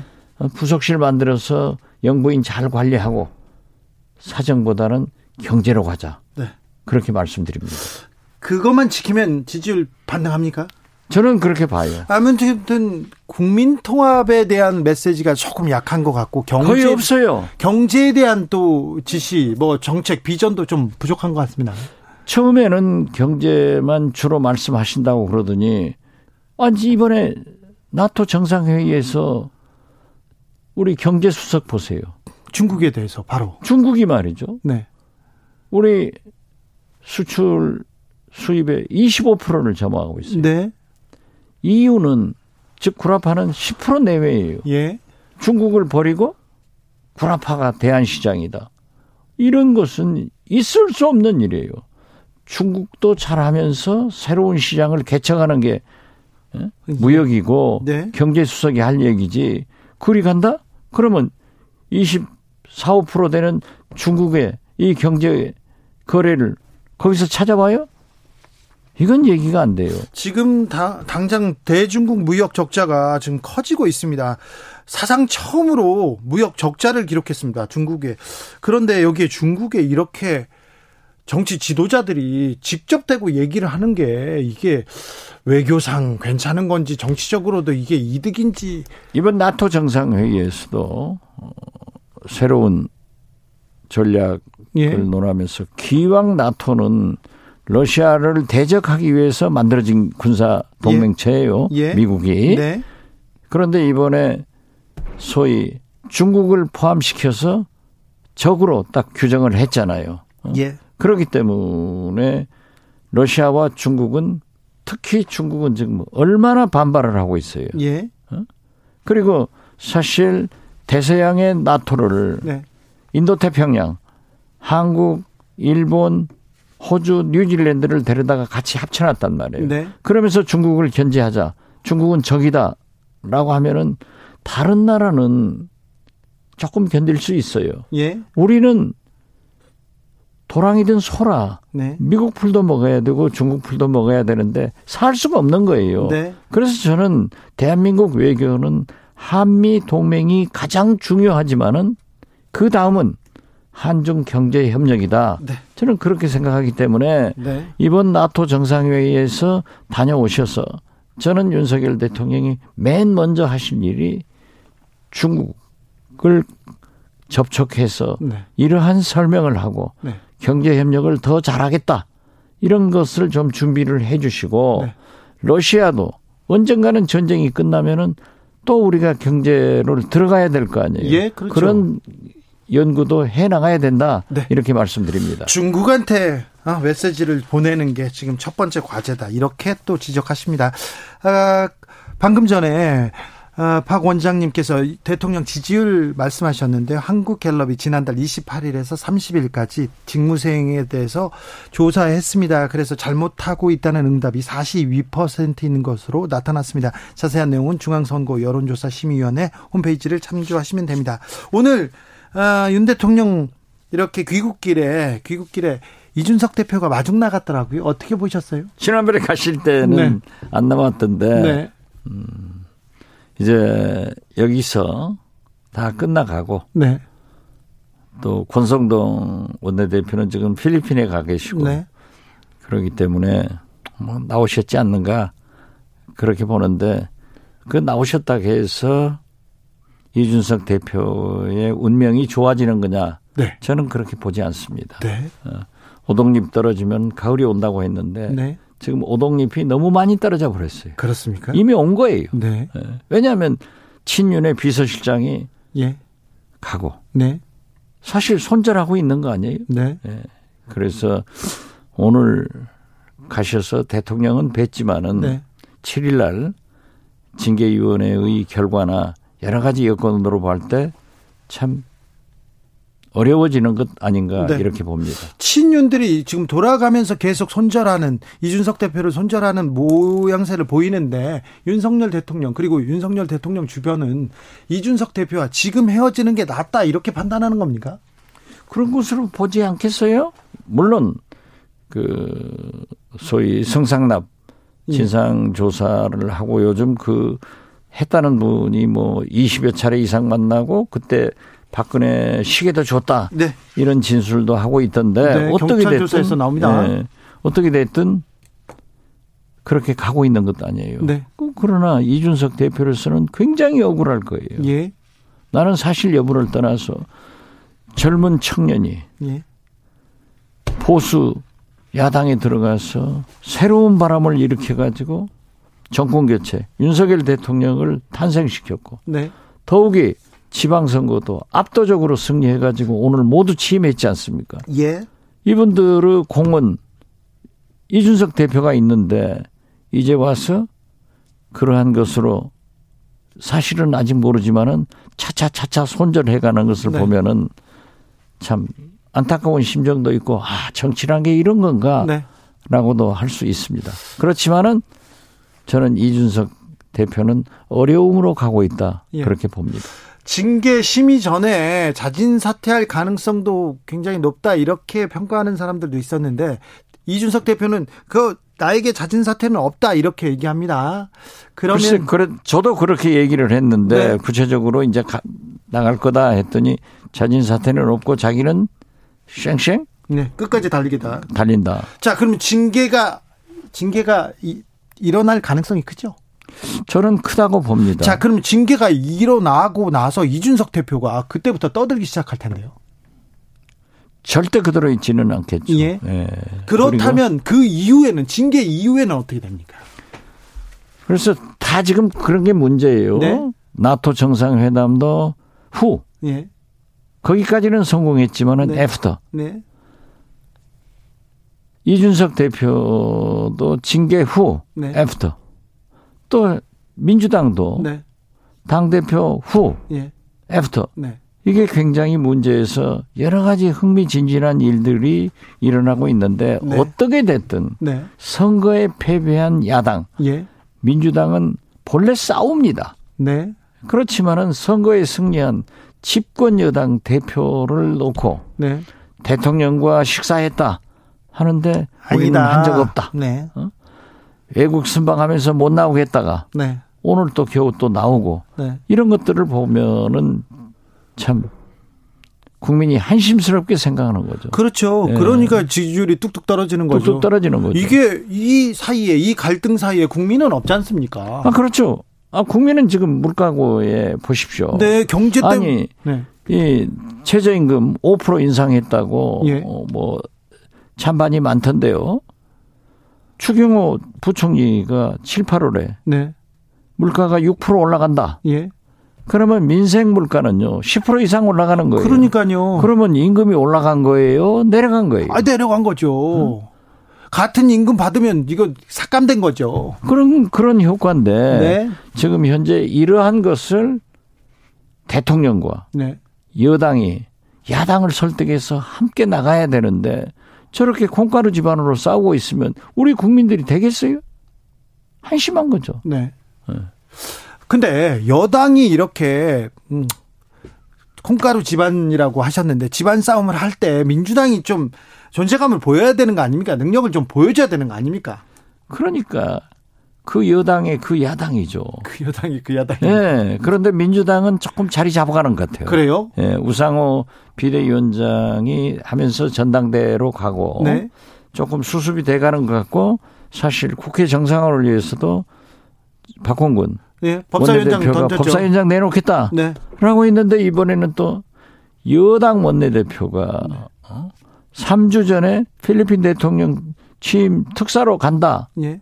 임명됐으니까 간다고 가버렸단 말이에요. 네. 세상에 이런 일이 어디 있어요? 어? 여당 대표는 국회에서 야당을 설득해서 협상을 완료해가지고 대통령 해외 순방에서 돌아오면은 자랑스럽게 국회가 정상화 됐습니다 하고 보고를 해야 될 양반이 네. 가버렸단 말이에요. 네. 그래서 나는 이 정부도 똑같고 네. 어? 원내대표도 참 똑같다. 네. 아. 저 여당 대표도 해보시고 야당 대표도 하시고요. 여당 원내대표도 해보시고 야당 원내대표도 해보셨죠? 여당 때는 안 해봤죠. 여당 대표는 해보셨. 네. 네. 자, 그럼 여당 대표는 그런 자리입니까? 야당이 거대 야당이 계속해서 자기 주장을 해, 하고 어, 일방통행을 하더라도 가서 설득하고 타협하고 끌고 오는 그런 자리입니까? 자꾸 예를 제가 드는데요. 김무성 대표하고 박지원 대표가 할때 네. 그때까지 정치가 있었다라고 하는데 저는 아무리 생각해 봐도 야당 대표에 있던 박지원이 잘한 게 없어요. 그래요? 예. 항상 아침마다 김무성 대표는 제 방으로 오면서 형님 뭐가 문제요? 왜 그래요? 하면은 내가 따닥따닥 하면서 이거 좀 해라 하면은 다 져줬어요. 그래서요? 그러니까 되는 거예요. 음. 그래서 여당은 져주면서 실리를 찾고 야당은 이기는 척하는 명분을 가져가는 거예요. 그렇습니다. 그런데 이번에는 박홍근 원내대표가 야당 원내대표가 법사위원장 내놓겠다라고 했는데 뭐 사개특위 뭐 여러 가지 문제로 또 그건 안, 안 된다. 네. 이러면 안 되죠. 이걸 하나 내놨으니까 여당 원내대표가 찾아가서 서로 얘기해가지고 또 합의점을 만들어내야죠. 정치라고 하는 것은 주고받는 협상이에요. 네. 그 협상하는 사람이 외국으로 가버리는 것. 네. 이건 말도 안 되죠. 알겠습니다. 민주당에서는 어차피 당대표는 이재명이다. 어대명 얘기 나오는데 그러면 국민적 관심사가 좀 떨어지는 거 아닙니까? 지금 97, 뭐, 그리고 젊은 세대들도 계속해서 출마하고 있는데 좀 판도의 변화가 보입니까? 저는 97 세력들이 저렇게 이제 강병원, 박용진 네. 두분 했죠. 네, 강훈식, 강훈식, 네. 박주민 뭐 네. 한다고 그러는데 빨리 저렇게 선언해서 좀 참신한 기운을 민주당에 넣었으면 좋겠어요. 네. 제일 그래도 희망이 보인다 하는 게 거기에요. 예. 어. 그리고 지금 김민석 의원이나 정청래 의원 이런 분들이 출마하겠다고 했잖아요. 네. 그런데 압도적으로 이재명 의원이 앞선다. 네. 이러는데 저는 이재명 후보보다 더 좋은 대안을 한번 내봐라. 네. 그래서 단일화도 하고 네. 그렇게 해서 세게 붙어서 네. 이재명 의원이 당 대표가 되더라도 독단적, 독선적 당 대표가 안 되고 어? 당원과 국민을 생각하는 그런 당 대표가 될 수 있도록 한번 해봤으면 좋겠다라고 네. 하는데 지금 뭐 어차피 어대명 이러지만은 선거는 해봐야 알고 그렇습니까? 어? 골프도 장갑 벗어봐야 되고 그래. 선거는 뚜껑 열어봐야 알아요. 네. 그래서 어대명이다라고 하기 전에 지금은 그 후보가 나타나서 어? 민주당의 개혁과 네. 혁신을 계속해서 국민들 속으로 들어가는 그야말로 김대중 민주당으로 가는 그런 모습을 보일 때다. 네. 저는 그렇게 생각합니다. 그러면 뭐 민주당에도 변화의 바람, 혁신의 바람이 불어오겠죠. 지금 불고 있잖아요. 그래도 네. 어? 오늘 그 박영진 의원 얼마나 멋있어요. 그렇습니다. 자 이대명 가지고 이재명 가지고 되겠냐? 나하고 한번 세게 붙어보자. 네. 이런 모습이 정당에 있어야 돼요. 그렇게 붙어보자 이런 사람들이 많아야 됩니까? 많더라도 네. 지금 현실적으로 보면은 많으면 이재명 의원이 훨씬 유리해지죠. 네네. 예, 그렇기 때문에 저는 그 많은 사람들이 토론과 네. 타협을 통해서 단일화 해봐라 이거죠. 네. 그래가지고 1대1로 한번 해보면은 네. 누가 이길지 모른다. 저는 그렇게 봐요. 단일화하면 또, 또 그렇죠. 반전에. 또 달라지죠. 네, 네. 예. 다음 주에는 원 구성 됩니까? 저는 되리라고 봐요. 이번엔 됩니까? 네, 저는 되리라고. 국민들이 봐요. 계속해서 압박해야죠. 국회의원들 니네 뭐 하느냐 일안 그렇죠. 하고. 그렇죠. 이번 주말에도 네. 여야 의원들이 지역구 활동하면은 좀 손가락질 하면서 세게 네. 항의를 하세요. 그러면 달라집니까? 달라지죠. 네. 어, 어. 민심을 떠난 정치가 어디 있습니까? 알겠습니다. 어. 그래도 민주당이 저는 이 개원을 위해서 원 구성을 위해서는 잘하고 있다 그렇게 봐요. 예. 알겠습니다. 여기까지 들을까요? 초등학생 어, 친구들한테 네. 특강 어떻게 할지 참, 참 궁금합니다. 재밌게 해줘야죠. 아, 그럴까요? 어, 네. 책을 많이 읽어라. 네. 그리고 사실은 나도 어렸을 때 책 안 읽었는데. 그랬어요? 그, 나중에 공부하느라고 고생하셨잖아요. 그래서. 그, 그런 얘기 하려면 저도 그냥 부끄럽지만은. 네. 그래도. 네. 애들은 오늘을 살고 싶고. 네. 부모님과 우리 애는 내일을 살아라고 하니까. 네. 그런 얘기를 잘 해야죠. 알겠습니다. 네. 네. 정치 맛집 여기서 닫겠습니다. 박지원 전 국정원장 함께했습니다. 감사합니다. 네, 감사합니다. 정치 피로, 사건 사고로 인한 피로, 고달픈 일상에서 오는 피로. 오늘 시사하셨습니까? 경험해 보세요. 들은 날과 안 들은 날의 차이. 여러분의 피로를 날려줄 저녁 한 끼 시사. 추진우 라이브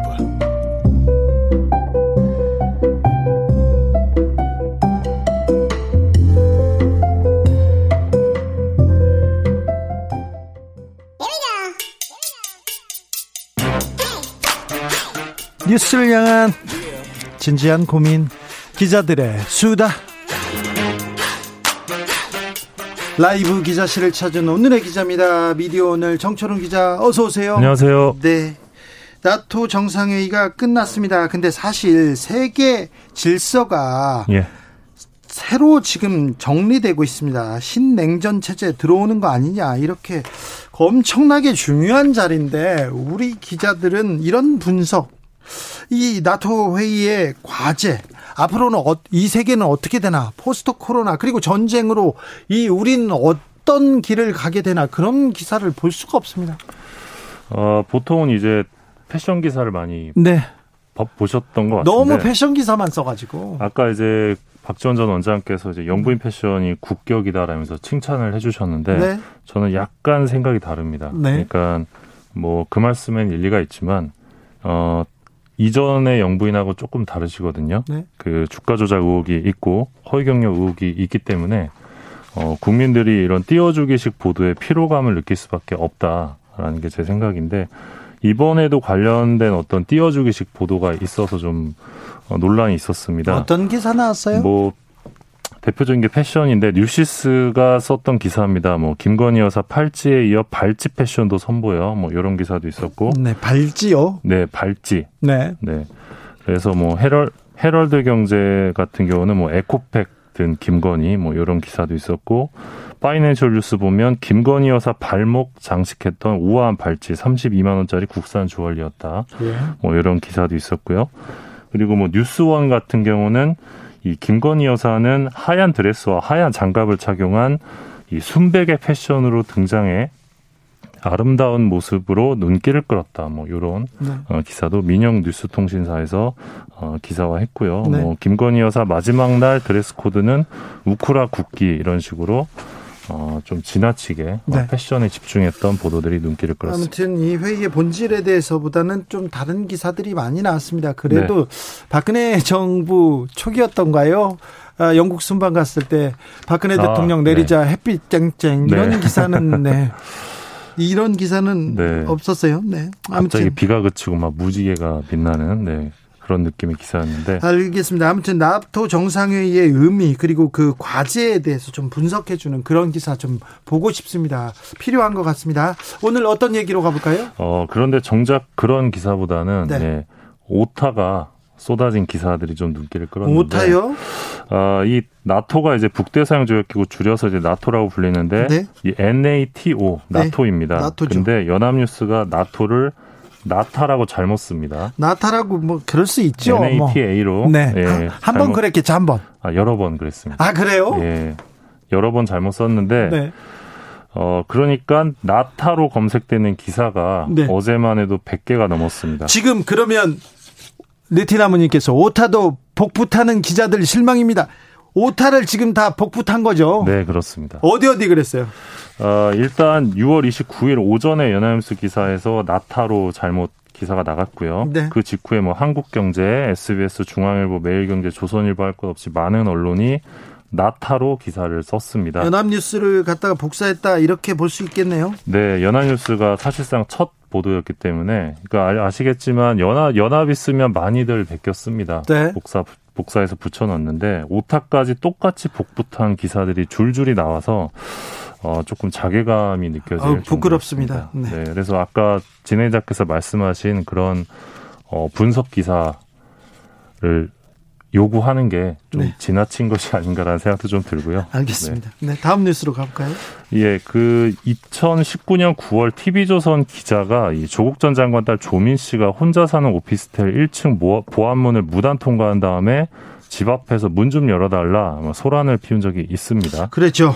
아, 그래서 경찰이 이 공동주거 침입 혐의 적용을 해서 2020년에 기소 의견으로 검찰에 송치한 사건이 하나 있었는데요. 네. 어, 최근에 서울 남부지검에서 이 TV조선 기자에게 어, 구약식 결정을 내리고 이제 조시 측에 통보를 했습니다.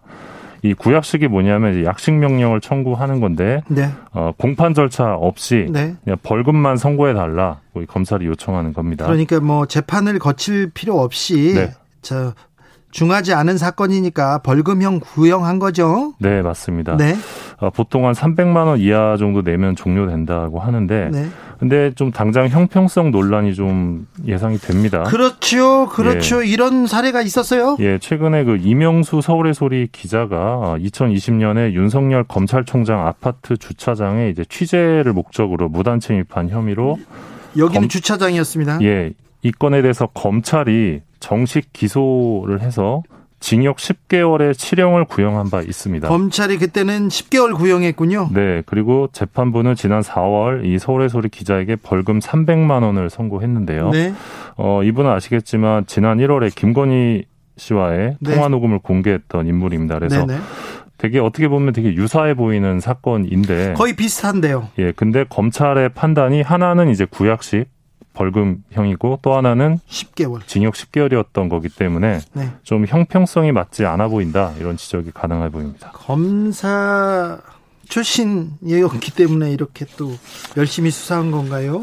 네, 그래서 앞서 이제 TV조선 쪽에서는 경찰이 기소 의견을 두고 언론 자유가 위축되고 있다라고 주장을 했었는데 네. 사실 잘 모르겠습니다. 어디까지 이 언론 자유라는 이름으로 취재 행위가 용납이 되는 건지. 네. 네. 다음으로 만나볼 뉴스는요?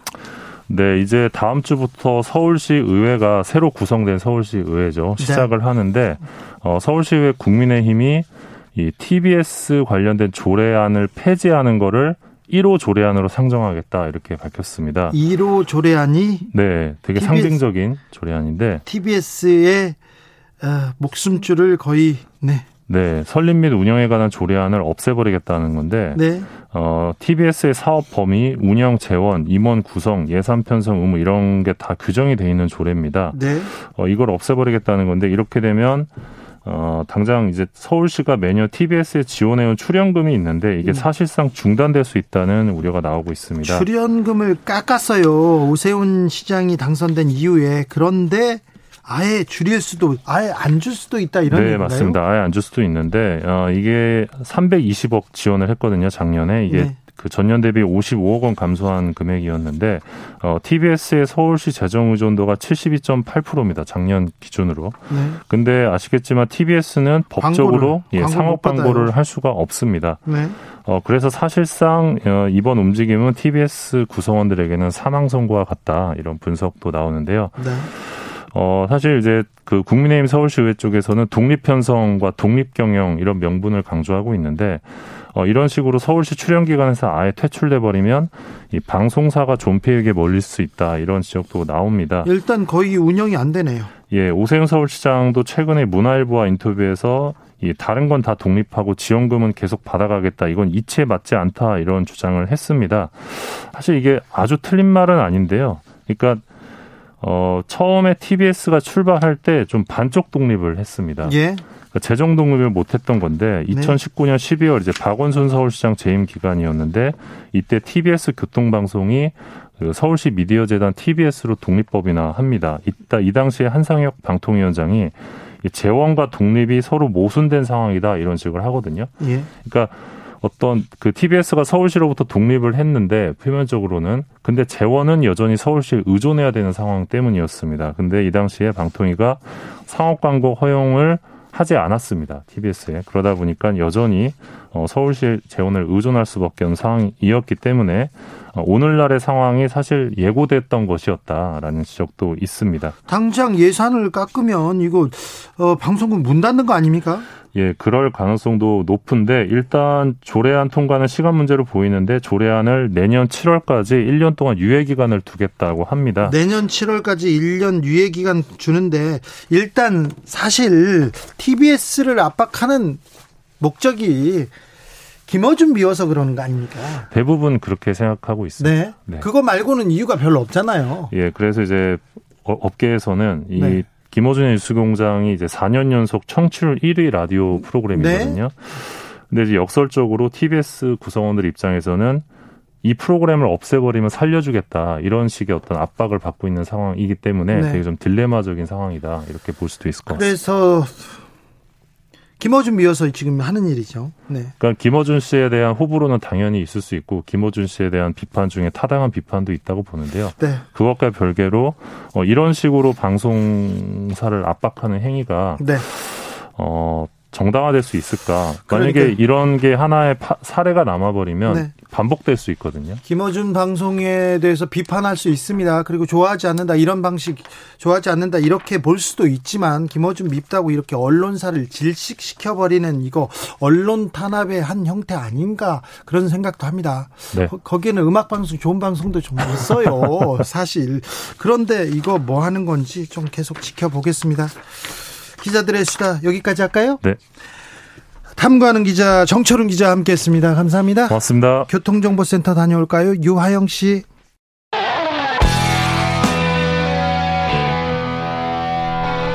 스치기만 해도 똑똑해진다. 드라이브 스루 시사 주진우 라이브.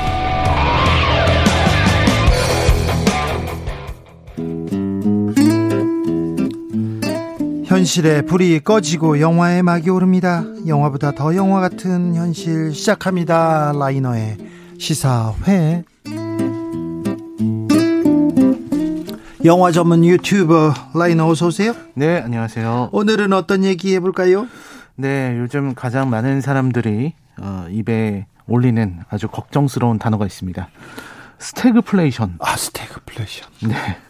좀 어려운 말이긴 하지만 네. 다들 이 스태그플레이션이 온다고 난리가 났더라고요. 네, 물가는 경제, 계속 오르고요. 경제는 네. 계속 나빠지고요. 예, 경제가 계속 나빠져서 네. 저도 이제 물가 오르는 걸 보면서 너무 무섭더라고요. 어떤 데서 느낍니까? 저는 일단 주유를 할때 네. 너무 힘들고요. 그래요? 아, 주유소 가기가 무서운 네. 그런 느낌이고요. 배달 앱을 제가 많이 쓰는데 네. 그잘 주문을 못 시키게 되더라고요. 그래요? 많이 올라서. 네. 네. 그리고 또 어, 저희 어머니의 말씀에 의하면 이 장바구니 한번 장 보러 마트에 가면은 어 정말 무섭다 네. 이런 말씀을 많이 하시더라고요. 네. 이 식료품이나 식자재 이런 것들도 많이 올라서 어, 코로나 시대도 잘 견뎠는데 이제는 경기가 이렇게 무너지니까 겁이 좀 많이 나는 것 같습니다. 그렇습니다. 또 앞으로 음. 얼마나 더 나빠질지 이 걱정 때문에 우려가 큽니다. 그렇습니다. 이런 상황에서 이제 이런 아주 힘든 삶, 팍팍한 삶을 견뎌나가고 있는 것 같은데요. 네. 어, 이런 어떤 민생 문제, 부동산 문제 이런 것들이 어, 심각해지다 보니까 영화에서도 그런 힘든 삶을 다루는 작품들이 많이 나오고 있습니다. 그래요? 네, 최근에 그 룸쉐어링이라는 영화가 있는데 네. 나문희 씨가 나오는데요. 네.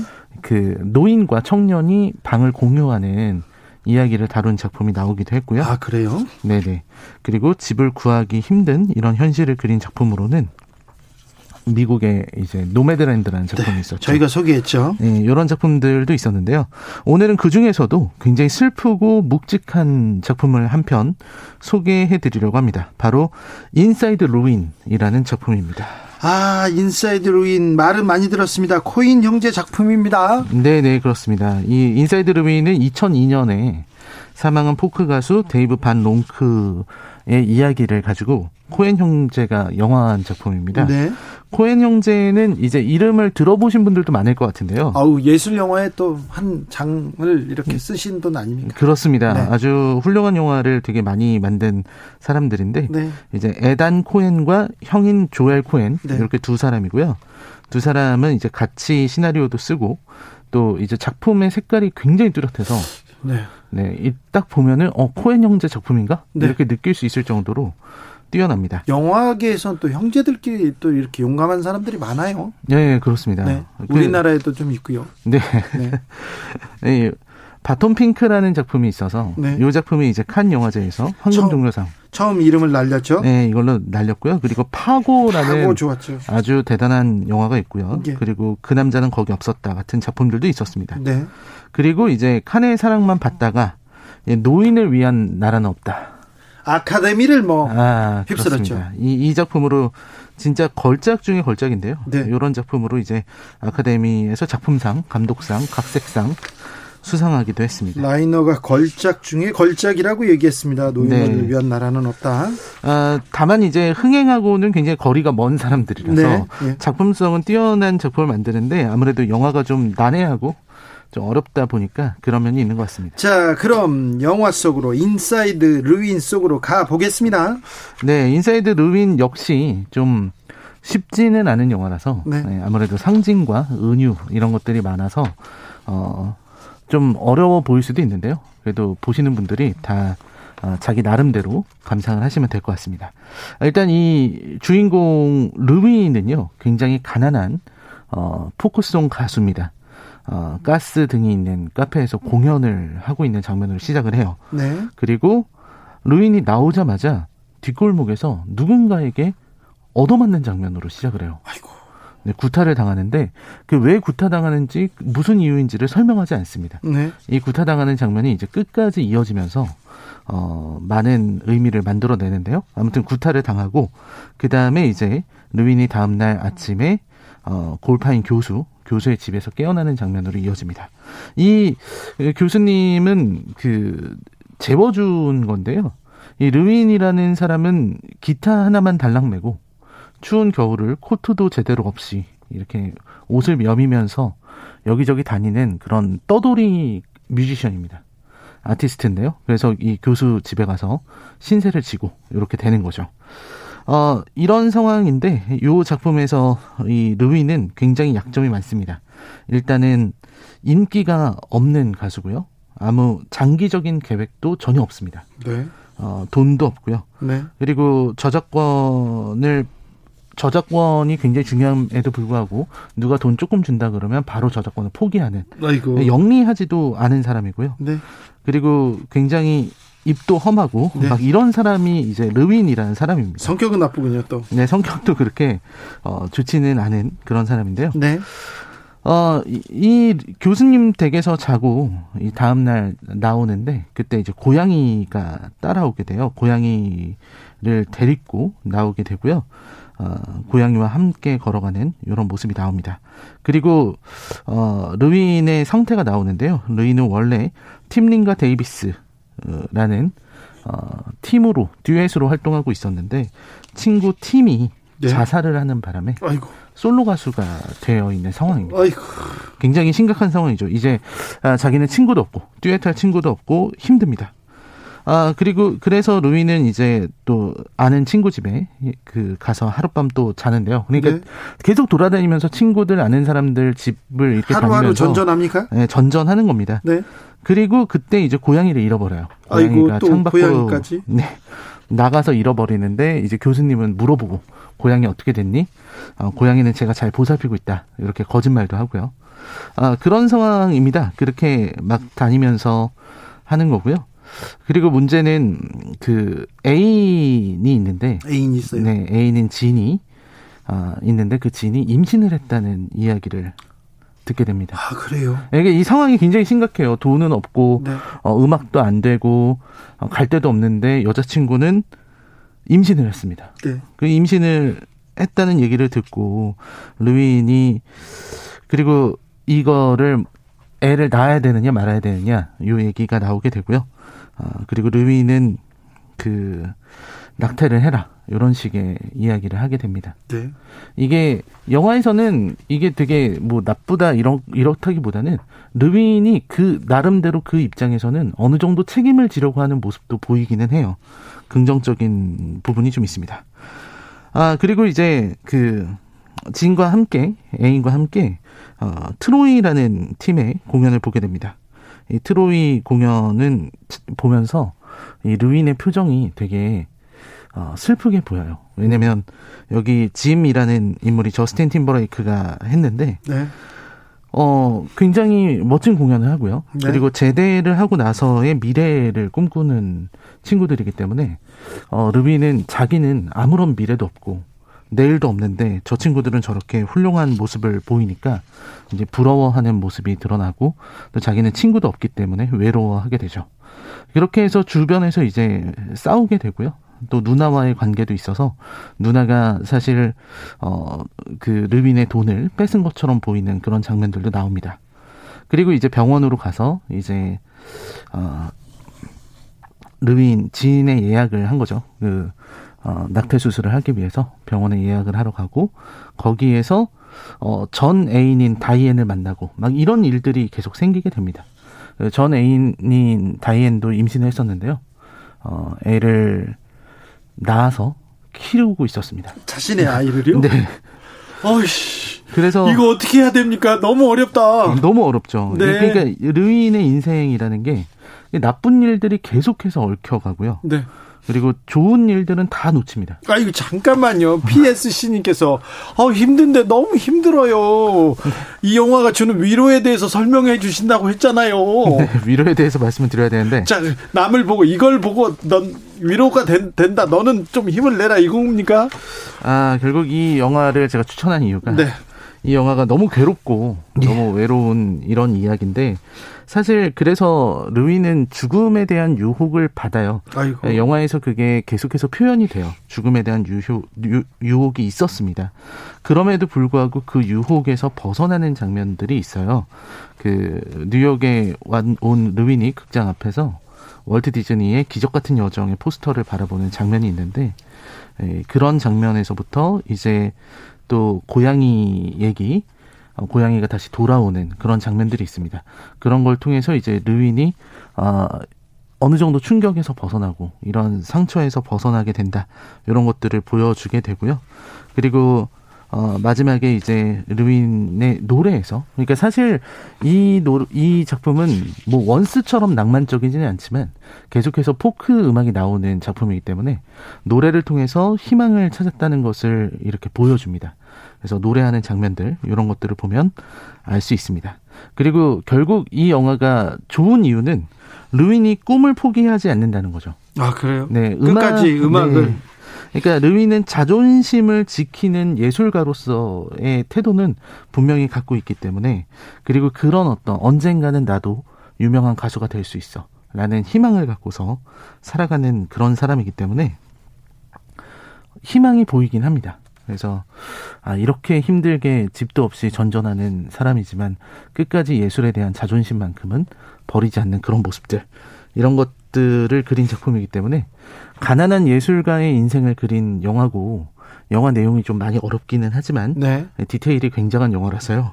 어, 계속 보신다면은 끊임없이 새로운 걸 찾아낼 수 있으실 겁니다. 실제 인물은 모티브를 모티브를 준 인물은 또 네. 우울하게 가셨다면서요? 예, 2002년에 이제 돌아가신 걸로. 그래요? 알고 있습니다. 그래도 꿈을 포기하지 않습니까? 네. 그게 그렇습니다. 희망입니까? 네, 그렇습니다. 네. 이 영화를 보면, 이 르윈을 보면서, 아, 나는 괜찮구나, 이렇게 생각하게 됩니까? 아, 그렇다기보다는, 네. 어, 저, 아, 저런 사람도 있는데, 네. 저런 사람을 보면서, 아, 인생이란 뭘까? 저렇게까지 해서라도 이 예술이라는 게 저런 삶을 계속 하는 게 뭘까 하다 보면은 네. 자기만의 답을 찾게 되는 것 같습니다. 알겠습니다. 조혜숙님께서 내 인생보다 더 팍팍하고 우울하네요. 위로가 되는 것 같기도 하고 이런 위로 받아도 되는 건가요? 얘기합니다. 네. KJJ님께서 인사이드 르윈 재밌어요. 극장에서 봤는데 재밌었습니다. 이렇게 얘기하는데, 네. 이걸 보고 기운이 났으면 좋겠습니다. 1474님 에어컨 세 번 켤 것 이제 한 번 켜고요. 주유 두 번 할 것 좀 차량 놓아두고 정말 중요한 일이 있을 때만 타고 다니고요. 가끔 끓여 먹을 음식 자제해서 가스 비용도 아껴 쓰면서 살아야겠습니다. 이렇게 얘기하는데, 네. 다 힘을 내자고요. 금방 좋아질 거예요. 네. 네. 우리가 코로나도 이겼지 않습니까? IMF도 이기고 금방 잘 이길 겁니다. 네. 정치만 잘하면 되는데. 시사회 인사이드 르윈 함께 봤습니다. 라이너 오늘도 감사했습니다. 네, 고맙습니다. 네.